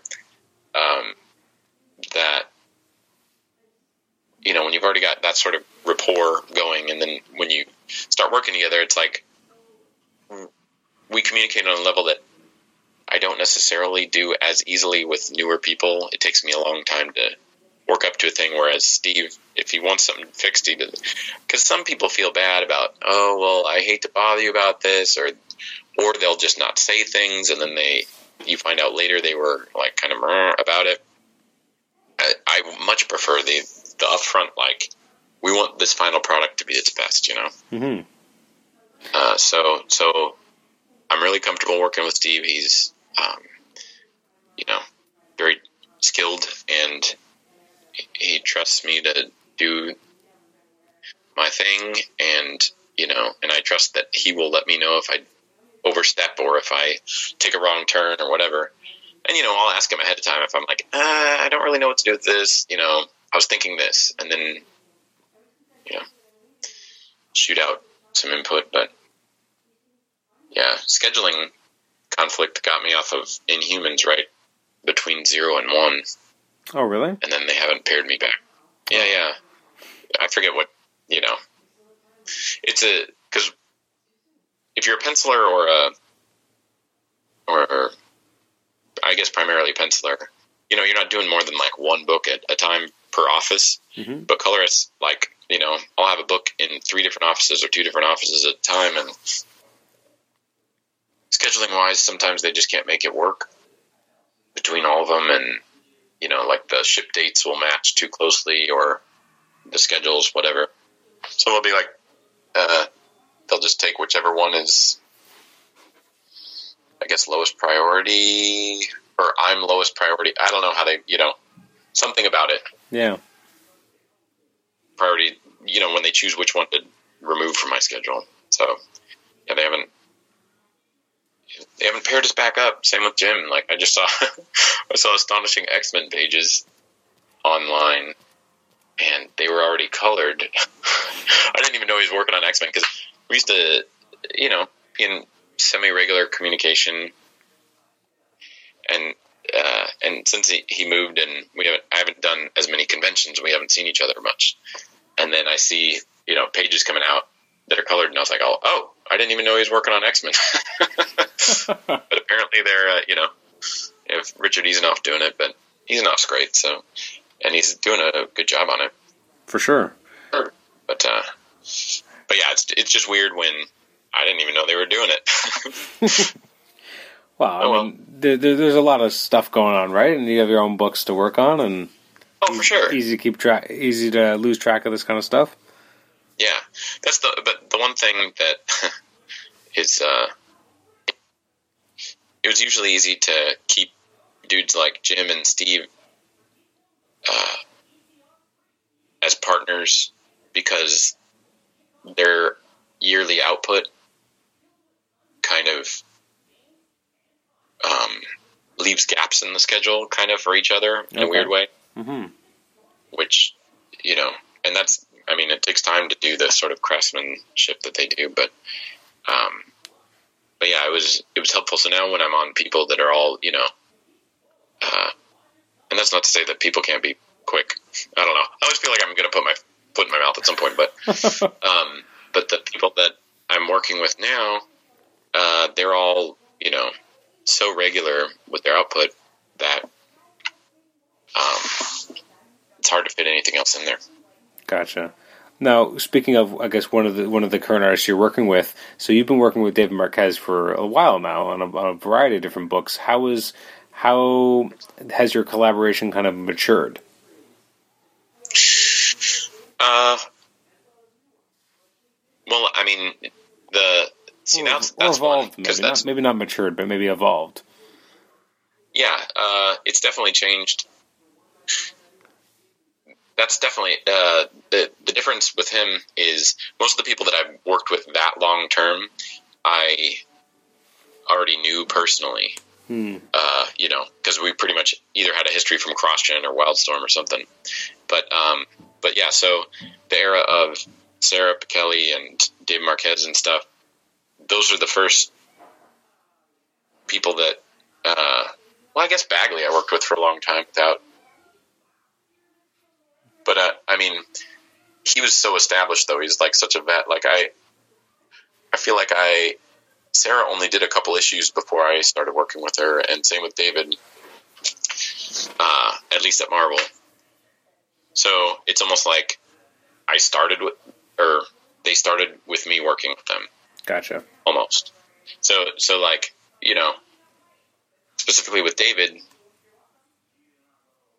uh, we the way that we were working together kind of hit its peak, I guess, at Civil War Two with the approach that he was using. He had kind of like a clean,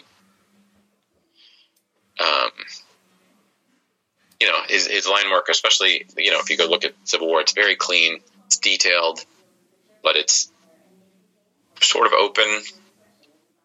And uh, there was a couple times in I don't remember what the title. It was a Miles Morales book, but I don't remember if it was Miles Morales: The Ultimate Spider-Man or Ultimate Spider-Man. Miles, like you know, they changed it a few times. Yeah.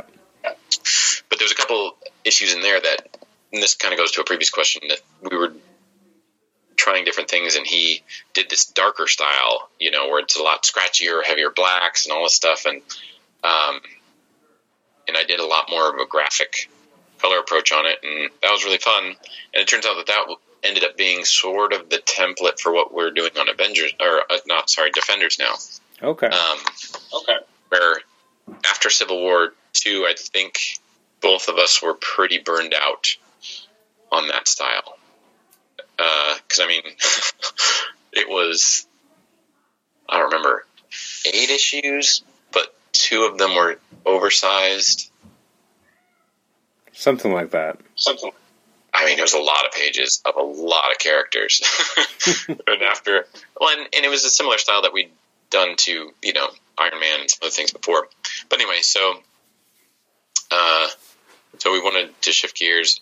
Well, I mean, it was their idea first, Brian and Brian and David on Defenders, and so now we're doing a whole like a whole different thing, and uh, it's it's kind of a neon noir kind of. Uh, some of the examples are like the movie Drive or the movie the John Wick movies or that kind of thing, Yeah. yeah. where it's it's very heavily shadowed but very strong colors as the light sources usually, and uh, and it's I mean it's fun. I love I love pushing it a little bit, you know, trying something to make it like grittier, darker, and more textury, and you know, not not just doing the same stuff because I I mean even Civil War also felt like pushing that style that I began at CrossGen and kind of like again blowing that out to where I just I'm like uh, I don't know I don't feel like doing that you know it's time intensive and kind of over rendery and hmm How do you, how do you think you keep getting tagged for some of these these bigger books? Because I mean, you've done a lot of the kind of the, the big summer crossovers, the big events. Um, obviously, you did Clone Conspiracy as well. Like you're kind of getting tapped for a lot of these these big books. Why do they keep coming to you? I mean, obviously your colors are great, but like, what is it? What is it about you think your style that uh, really kind of works with these bigger projects? I don't know. Maybe I, uh, am I a, am I a lowest common denominator? mass appeal, which is a nice way of saying basic. I don't know. I would never no, I say that ever. I you know uh, I mean I I always try to make everything look as impactful or poppy as it can, and I guess that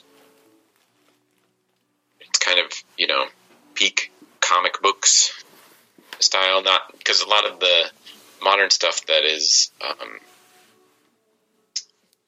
that's very uh, critically adored is a lot more artsy and you know uh, the stuff that I was doing was a little more I don't know pushing pushing the the more comic booky looking stuff mm-hmm. quite a while and I mean you know that's what I was doing so it's not I, I feel no shame that's what I was going for Oh, for sure. But, uh, I mean, I, have always thought, and I've, I've said it numerous times in this on the interview so far, is that you know your artwork has always just popped. It's had such vitality to the colors; they feel so vibrant. Which I mean, you don't get that everywhere, and it really sets your artwork apart. So I generally do feel that, as I said, like when I I'm used to you doing a lot of work over Jim Cheung, so I feel like when I see a Jim Cheung book and it's by you, it just feels like that's the natural fit for his style because I'm I've become so accustomed to this this perfect representation of the colors on his art. And I've seen other colorists do his work, but it's not the same. It's it's not. You guys are a special team. Uh, thanks for for the compliments, but uh, yeah, I think well, one thing that I, one advantage I have over anybody else who who you know, who takes one of my partners from me. No, I, I was waving my fist in the air like sarcastically, but um, uh, is that I you know I have uh, what 10, 12 years of oh gosh, more. Than I started that. working on one when I yeah, so yeah, two thousand one. So gosh, 15, 16 years of uh, you know collaboration experience with him. so I've got I've got a little bit of an advantage there, and kind of being able to you know know what he wants.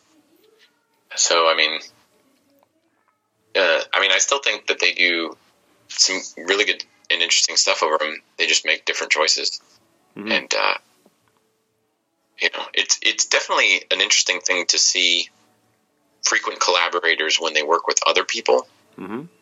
because you get so used to always seeing their work and your work together that when you see someone else's spin on it, it's like you you know you're looking at things going like oh that's an interesting take and that's oh I like what they did there I like what they did there.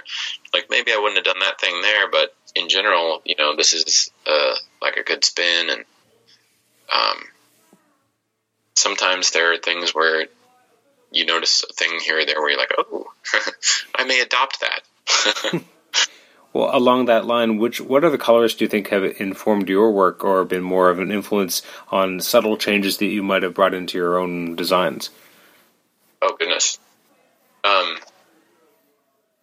pretty much since the beginning.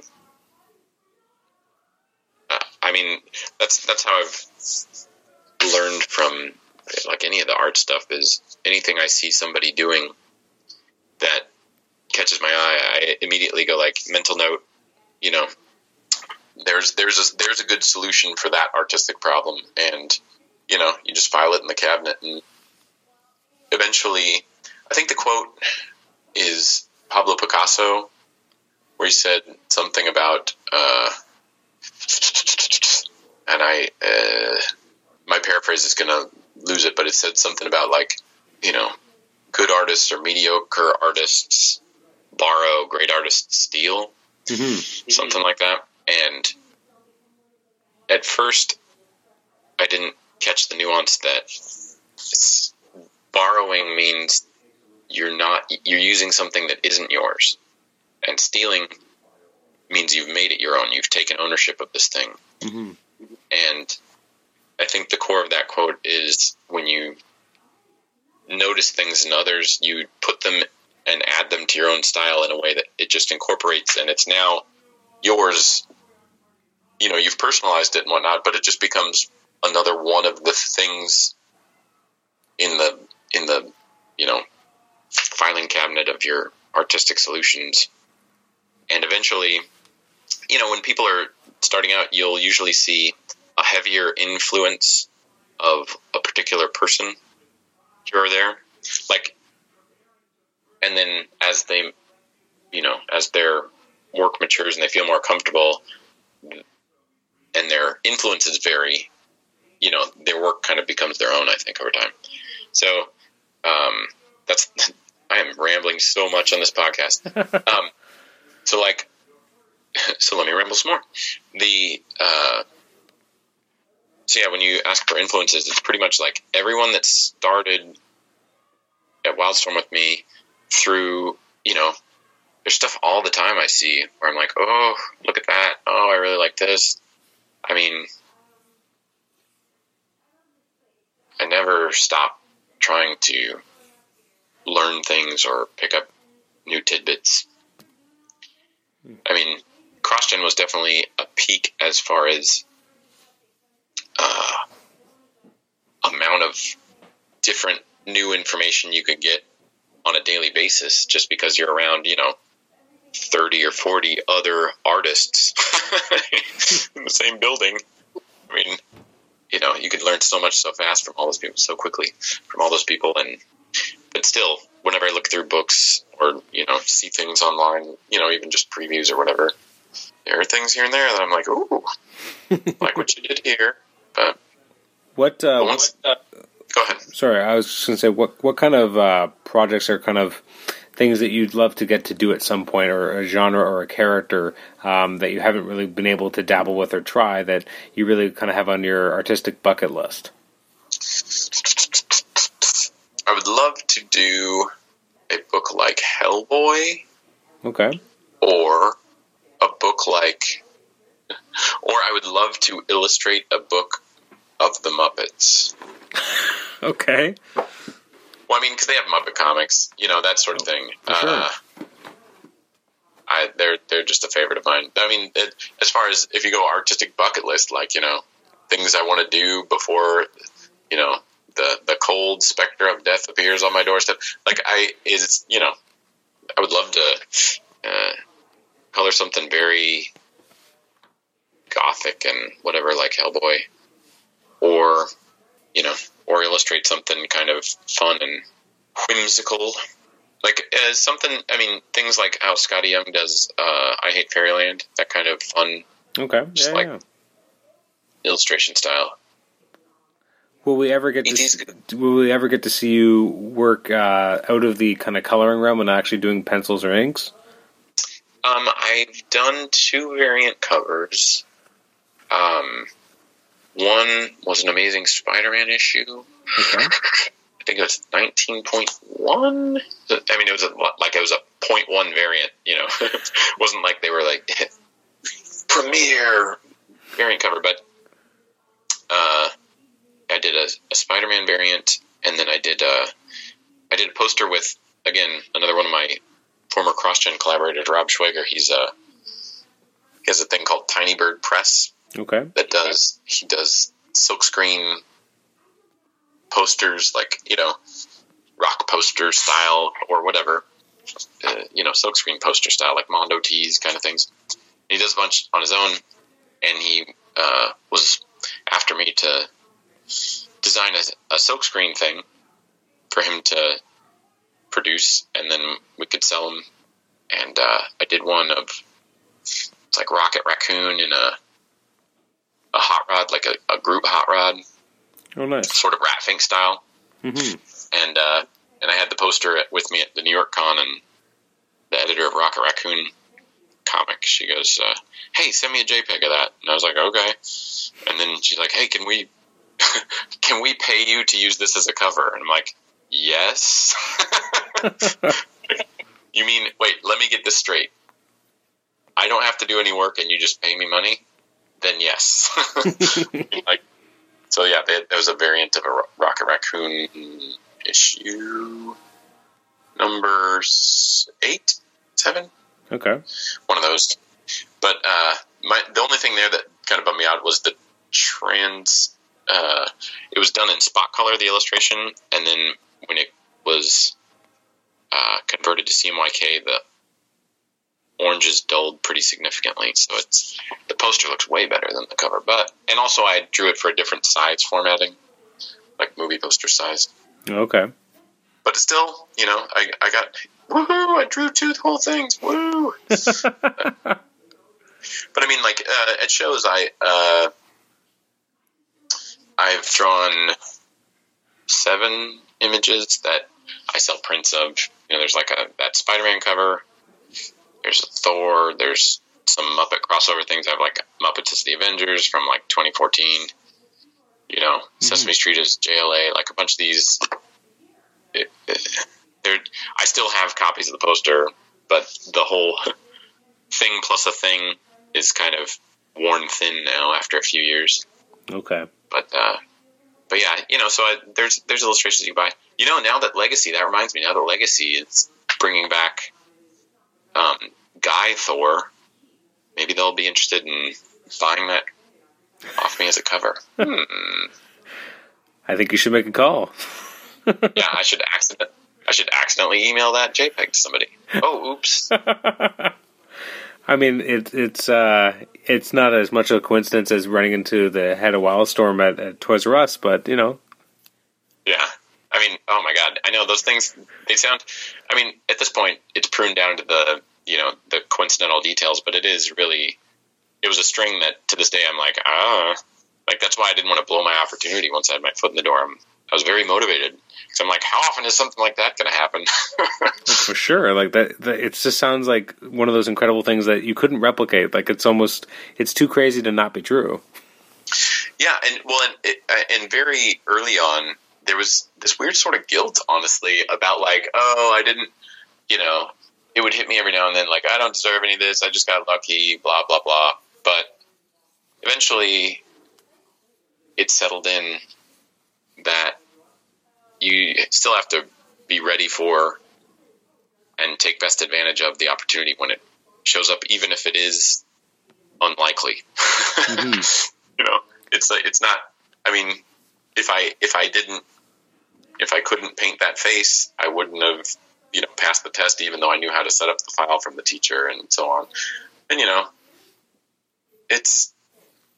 But yeah, so so so I've I've shed that guilt, but still, because a lot of times, uh, you, you know, you get asked questions all the time at conventions, which is something that I only really started doing in 2014, and then promptly burned myself out in like two years, and then now I do like two a year.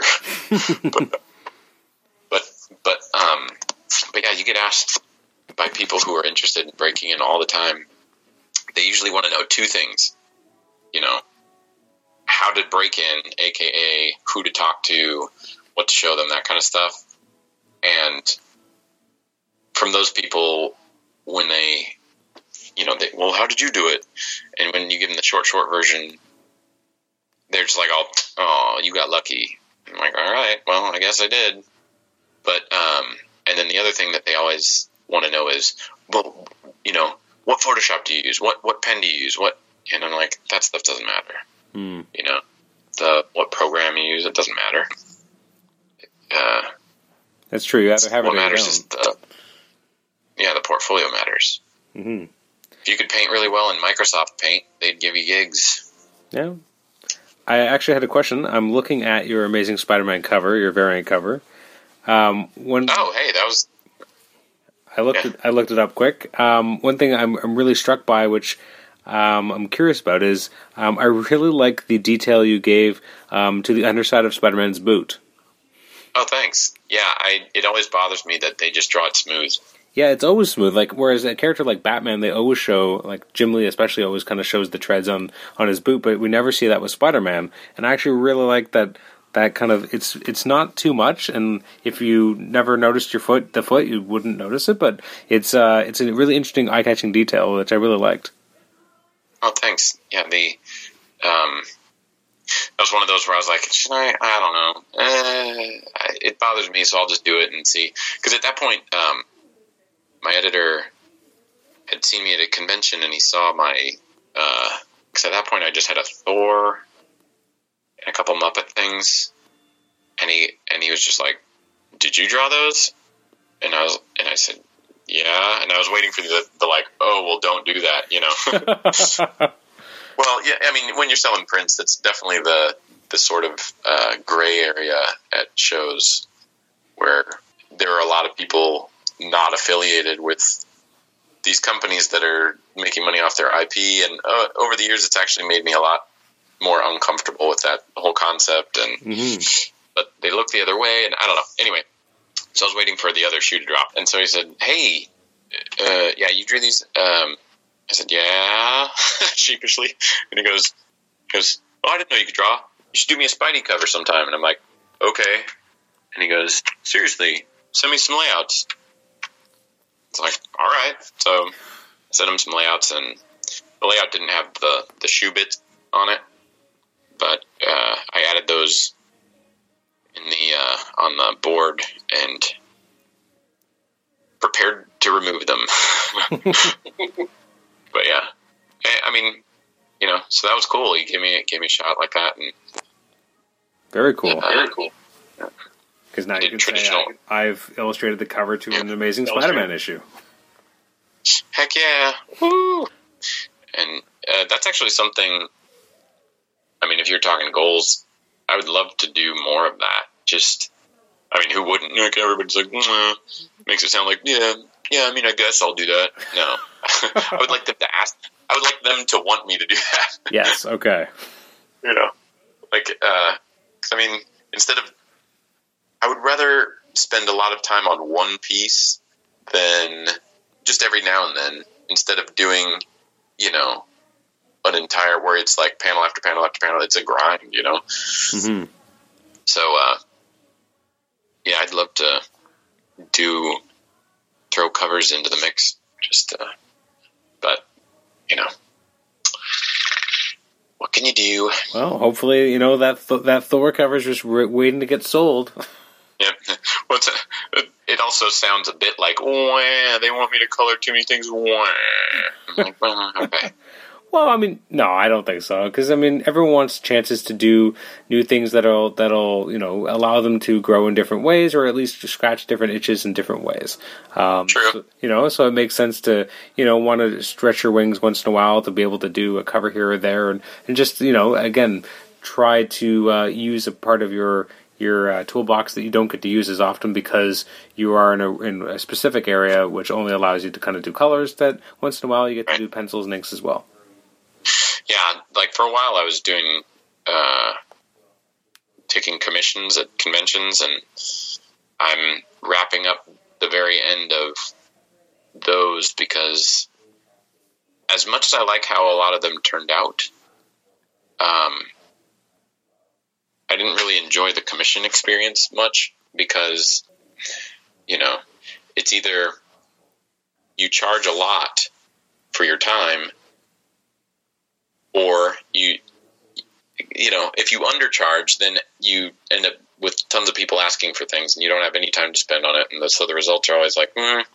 but then hey they didn't pay much but then if you charge a lot and people agree to it then you have all this pressure of oh i got to make this perfect and then you end up spending way more time so your hourly wage is like back to toys r us levels and you're I mean, I'm not even exaggerating. This one that I'm finishing today, it's like, especially when they're late. Because I mean, uh, I reluctantly was taking them toward the end of. Uh, here's how late they are.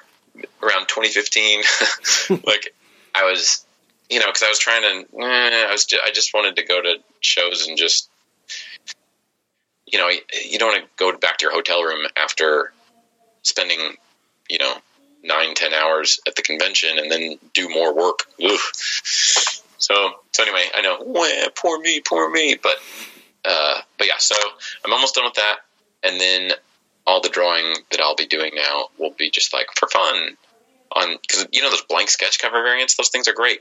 Hmm.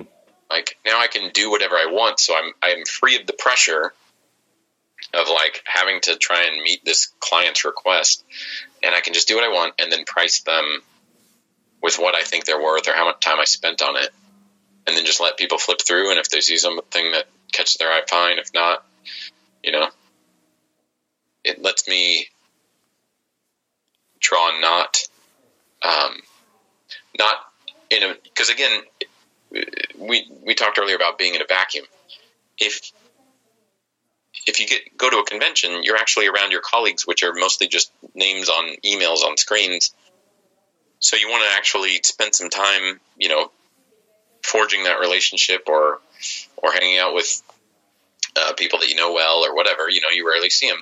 Yeah. So I don't want to be going back to my hotel room, killing myself to try and make, you know, this picture of Gambit look exactly the way so I think this person's going to want. I'd rather, you know, whenever I get downtime at home sit there and go like, you know, I'll try something with Gambit and then just play around with it. And if it sucks, well, I'll just chuck it, you know, or price it really low. Because mm-hmm. when you have to agree to a price up front, and you know, sorry, there's a whole tangent, but no, no, I mean, that's that's the type of thing we don't always hear as much about either, because people wonder about that kind of stuff and what the kind of the the backroom kind of pricing and that kind of stuff, how that works, and that makes a lot of sense. That you know, you this isn't an, an extra thing you're doing; it's not your your regular kind of stream of work.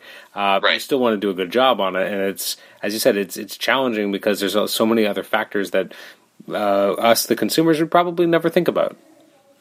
Well, another thing too is when you were talking about opening up a different avenue of uh, of work or a different aspect to it, like every one of these commissions I always look at as an opportunity to show, you know, to add to my portfolio or uh, see let editors see what I can do as outside of color work, and so there's that additional thing too. Of you know, I want each piece to kind of hold up, and you know, it just it creates all this uh, all this pressure. Whereas, because uh, once you send it, because commission wise, it's more pressure than if I'm doing it for fun. Because if I do it for funsies and I'm at home, dooper dooper doo, I'm going to try this. Oh wow, this is kind of a weird thing. I'm going to see if that works. Uh, that didn't really work. Well, at least now I can just chuck it. Yeah. You know, it, experiment. There's never a failure. You know, you learn from something, something from everything. But, but if you send out a commission you're not entirely happy with or whatever, someone else has it. They can post it wherever they want. That image is going to get around mm-hmm. and be associated with your name. And so if you, um, if it sucks, you know, maybe that prevents you from getting work. So you know, talk about. I mean, that's another way that the uh, the digital age has kind of made things a lot harder. Like once upon a time, this was something that no one had to worry about. Like if someone had a commission that maybe wasn't the best, or what were they? Gonna, they were going to show it to their friends. Maybe uh, now they yeah, show yeah. it to everybody. Well, yeah, or they throw it right up on eBay. mm-hmm. Yeah. Um, ordinarily, you know, I don't. I understand that they're, you know, when people are looking to flip things and whatnot, and that's fine uh, the the the main thing. Um, yeah. So I mean, it, so yeah. When I'm, I, I want to be happy with it, but I also, I want them to be happy with it, but I also want it to feel so, at least somewhat representative of what I where I'm at uh, artistically or whatever. But then, yeah, pricing for all that stuff is is a whole. I don't know. That's something that's a weird thing because it shows I don't know if you're interested in all that. Like it shows when you if you tell a person a price, it's weird if you if you ask them like I don't know this much question mark, they always are like oh it's not worth that. But if you just go like oh that's this much and you just make it like uh, you remove your yourself, you make it passive. You know oh these are that much. Mm. People just go okay or they go mm. It's weird. It is psychologically. Weird. Yeah and there's this there's this middle range where if you price your stuff kind of in the middle, people it's not. If you price it more expensive, people go, "Oh, it must be great and it must be worth it." And then if you price it cheap, people are like, "Oh, wow, I sh- sure, I'll do that all day." but then in the middle somewhere, they're like, "Oh, that's a little more than I want to pay," and it doesn't seem like it's that much of a premium. So it's yeah, psychologically, it's it's very weird.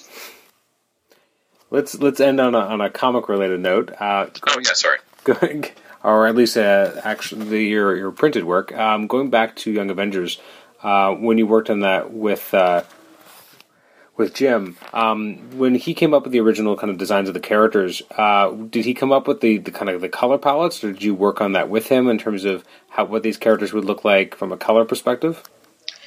Um, for Young Avengers, we tossed ideas around. I mean, usually when characters are being designed, the the designer or the penciler has, you know, they have color in mind.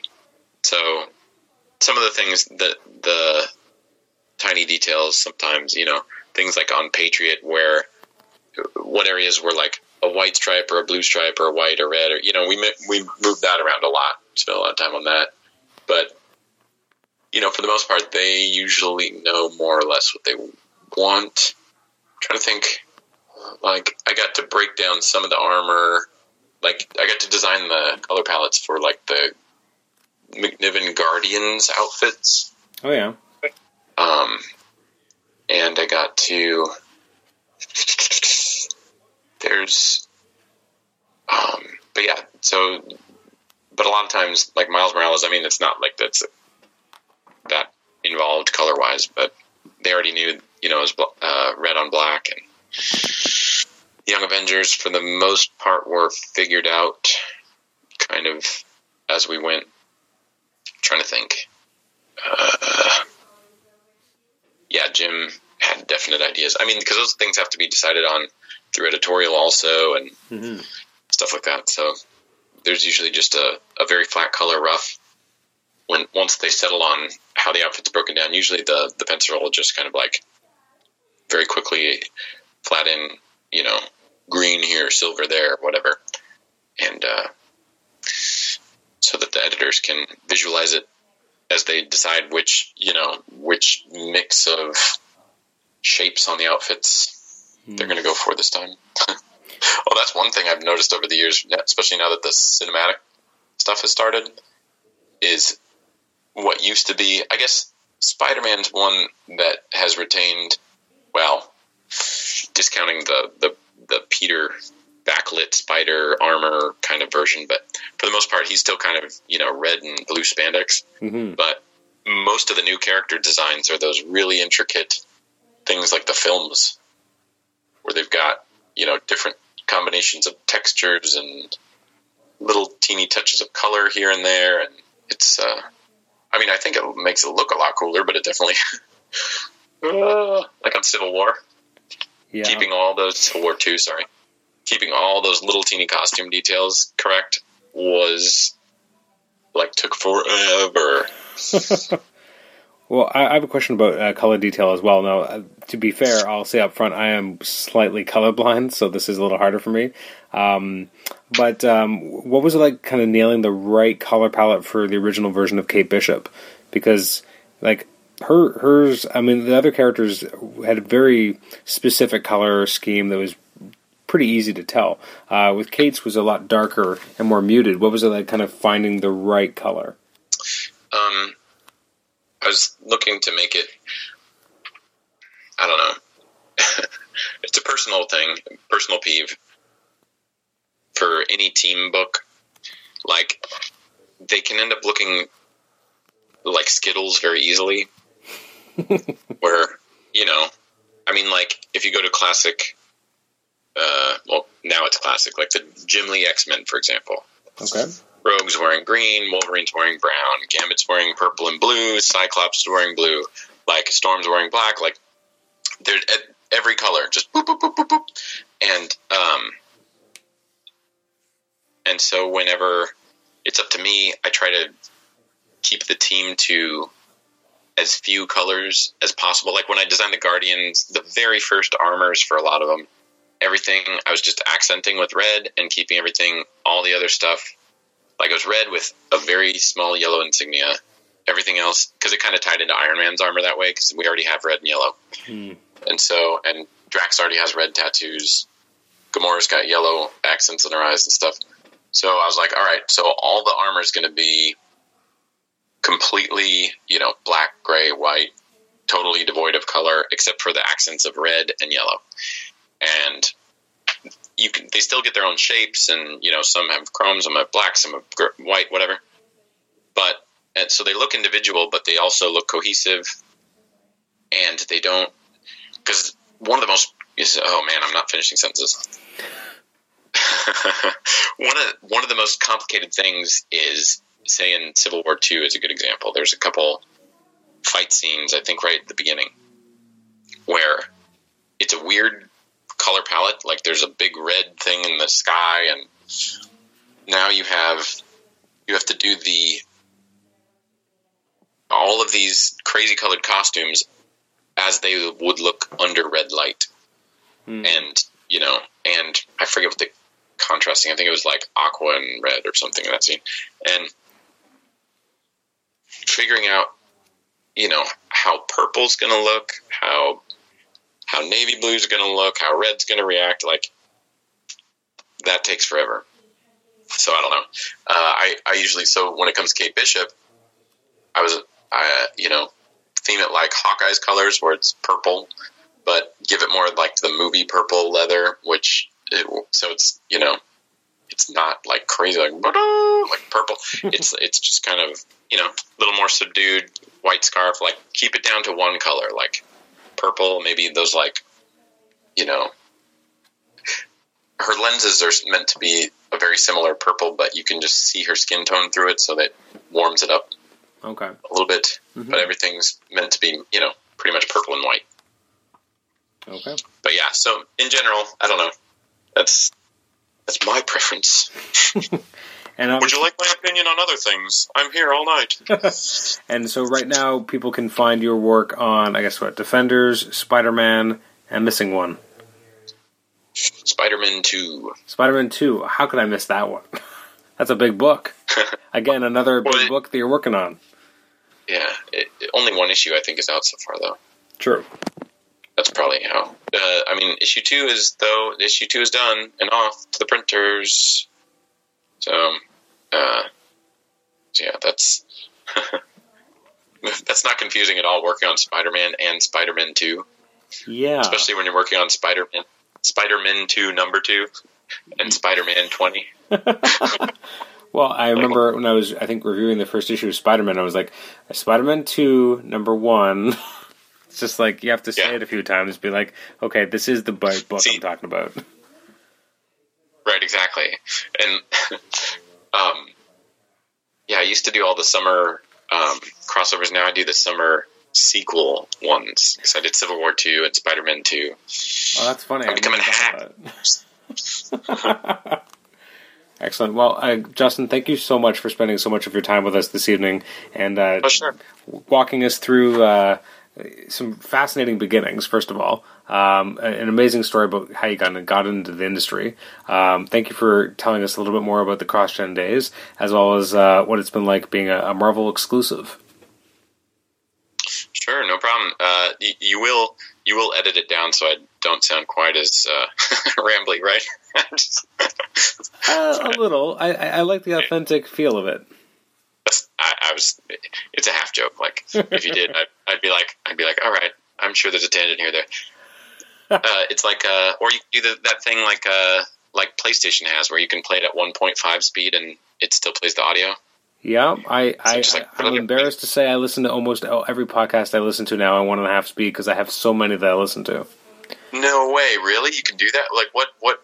I mean, here's a tangent also, but Sure. what sort of uh, what app or whatever do you listen to? So I listen to it on the on uh, the podcast app on for my iPad. Um, so it doesn't feel unnatural. Like it just it's sped up, but not in like a chipmunky way. Um, it's just a little faster, and you have to kind of keep track of it a little bit better. But uh, it, for the most part, like it's gotten to the point where some of them I almost can't listen to it on regular anymore because it doesn't feel right. It doesn't sound right to me, uh, which is really messed up. yeah. So, well, you, you're just training your brain to require Absol- conversations. to- Absolutely, I'm used to hearing these people's voices at a, as a somewhat faster speed.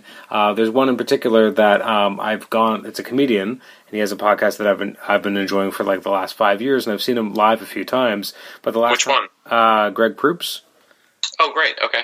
Um, so I'm a, big fan, and he's coming to Toronto in a few months, and I'm going to go see him. And I was thinking, you know, the la- the last time I saw him, I'm pretty sure it was before I started listening to everything at one and a half speed. So I don't even know. I'm almost going to have to like retrain my mind so that when I see him live, I won't be like, "This is too slow," Yeah. Oh my God, these pauses are forever. because you don't think about it when it's running at a fast speed. I don't know why I'd- I started doing it, but I think it's partially that I, I have so many podcast subscriptions, and I enjoy a lot of them, and I try to listen to them while I work, and um, oh yeah. but I got behind. So then I was like, this is an easier way of me keeping on top of something that only I care about, which is keeping on top of my podcast feed. Oh yeah. They. I didn't know they had the 1.5 thing on there. That's uh, that's Yeah. pretty handy dandy. I've tried two times. It's too it's too fast. Oh yeah, that's uh, yeah, yeah. I don't even know how. My problem, uh, I think you touched on this, is it might pull too much focus if I'm having if it's going so quickly. Like uh, at normal speed, you know, just contrasting with your thing. Like uh, at normal speed, I can work and listen at the same time and not never get lost, even if my work demands uh, some thought for a 2nd hmm you know, that then you haven't missed much in that in those few seconds while you're making a decision or whatever. And uh, yeah, normally I'm I'm hurting for content where it's like, oh, I'm running out of audiobooks or I'm running out of podcasts or whatever because Ah. there there are a bunch out. But yeah, so the 1.5, I love it uh, as an option though because that is like when people recommend things and you're like, I don't know, the 1.5 is great for that. oh, for sure. Like sometimes I'll download one. I'm like, this is long. I know I'm going to enjoy it, but it's long. And now it's like, well, it's not not nearly as long. yeah. But I Oh, guess if you're if you're hurting for content, don't do that. No, yeah, I mean, because that's like I like the Joe Rogan podcast for that because he his are like two or three hours hmm per per episode, so that and it's just a conversation where it ebbs and flows. You know, some of it's interesting, some of it's eh, and and but it's great because you don't have to focus on it all the time, but you still get the information. Or like uh, there's one called Hardcore History. I don't know if you've ever heard that one. I have, yeah. Yeah, those I could see that doing that at uh, 1.5 because that those are long. Yeah, I, I the I know even though I've had longer episodes of my own podcast, I find that uh, sometimes it's just too intimidating. And I'm like, I don't even know if I want to. Like, I almost want to listen to if someone broke it down like a three hour podcast into like you know six or like five pieces. I'd probably be like, ah, I'll listen to all of these because they're shorter and they. I Oh, yeah, feel yeah. more accomplishment because I'm actually going through a number of them as opposed to one big one, which is so ludicrous a weird concept to be like, well, I'm getting stuff done. I'm listening to Well, podcasts today. Well, productivity is a is a very modern obsession. So you know, to give you sort of like a a, a feeling of accomplishment or productivity at each segment break, you know that I, I could see that being psychologically satisfying. Like, um, there's. It, uh, what was I going to say? Uh, totally lost my thought. That's that's a good sign that I have uh, my brain is falling apart. no, no, I like I, I, I we're it's not going to be anything worth digging up probably, but the um, but yeah, the modern times there's I know wah, first world problems. We have too much entertainment to keep up with. it's like But we like do. my DVR's like a second job. Yep. I know what you mean. Although actually, I think I had more on my PVR before I had a, a, a, a child because now everything is for him, and I, Oh. I have like nothing on there anymore. Ah, that sucks. Although, are, see, I don't know if Canada gets the MLB network, but there's a. Uh, Uh, we don't, but I end up watching everything on the MLB TV these days. But I watch a lot of baseball. Because like there's a show called Quick Pitch that they play every night, and Oh, it's yeah. like the highlights from every game in an hour. Wow. And so I DVR that, and when you know if I haven't set at the TV for a few days. Those are stacked up, and I got to get through those. got to get current. Happening in the league. Oh god. And then all the other shows just stack up. Like right now, I think I have seven episodes of Preacher, six episodes of Preacher. Oh wow. You know, and I didn't even realize it had restarted because I hadn't gotten that far down my DVR, and I'm like, oh, oh Preacher. This little this little gift was a, was was accumulating at the bottom. Heck yeah, and, you know, I got yeah. hey, here we are on on what's on your DVR new segment. Well, again, thank you so much. I appreciate your time, and uh, we'll make sure to Oh, have thanks. you have you back at some point, and uh, we'll have a, a lot more tangents, I'm sure. Okay, cool. Yeah, uh, this was super fun. Uh, if you're into rambling and stuff, but no, uh, yeah, I do it uh, pretty much anytime. Excellent. Okay, and uh, this will go up in a couple weeks. All right, cool. Let me let me know. Will do. Thank you so much. You're welcome. Take care. Take care. Bye. All right, bye.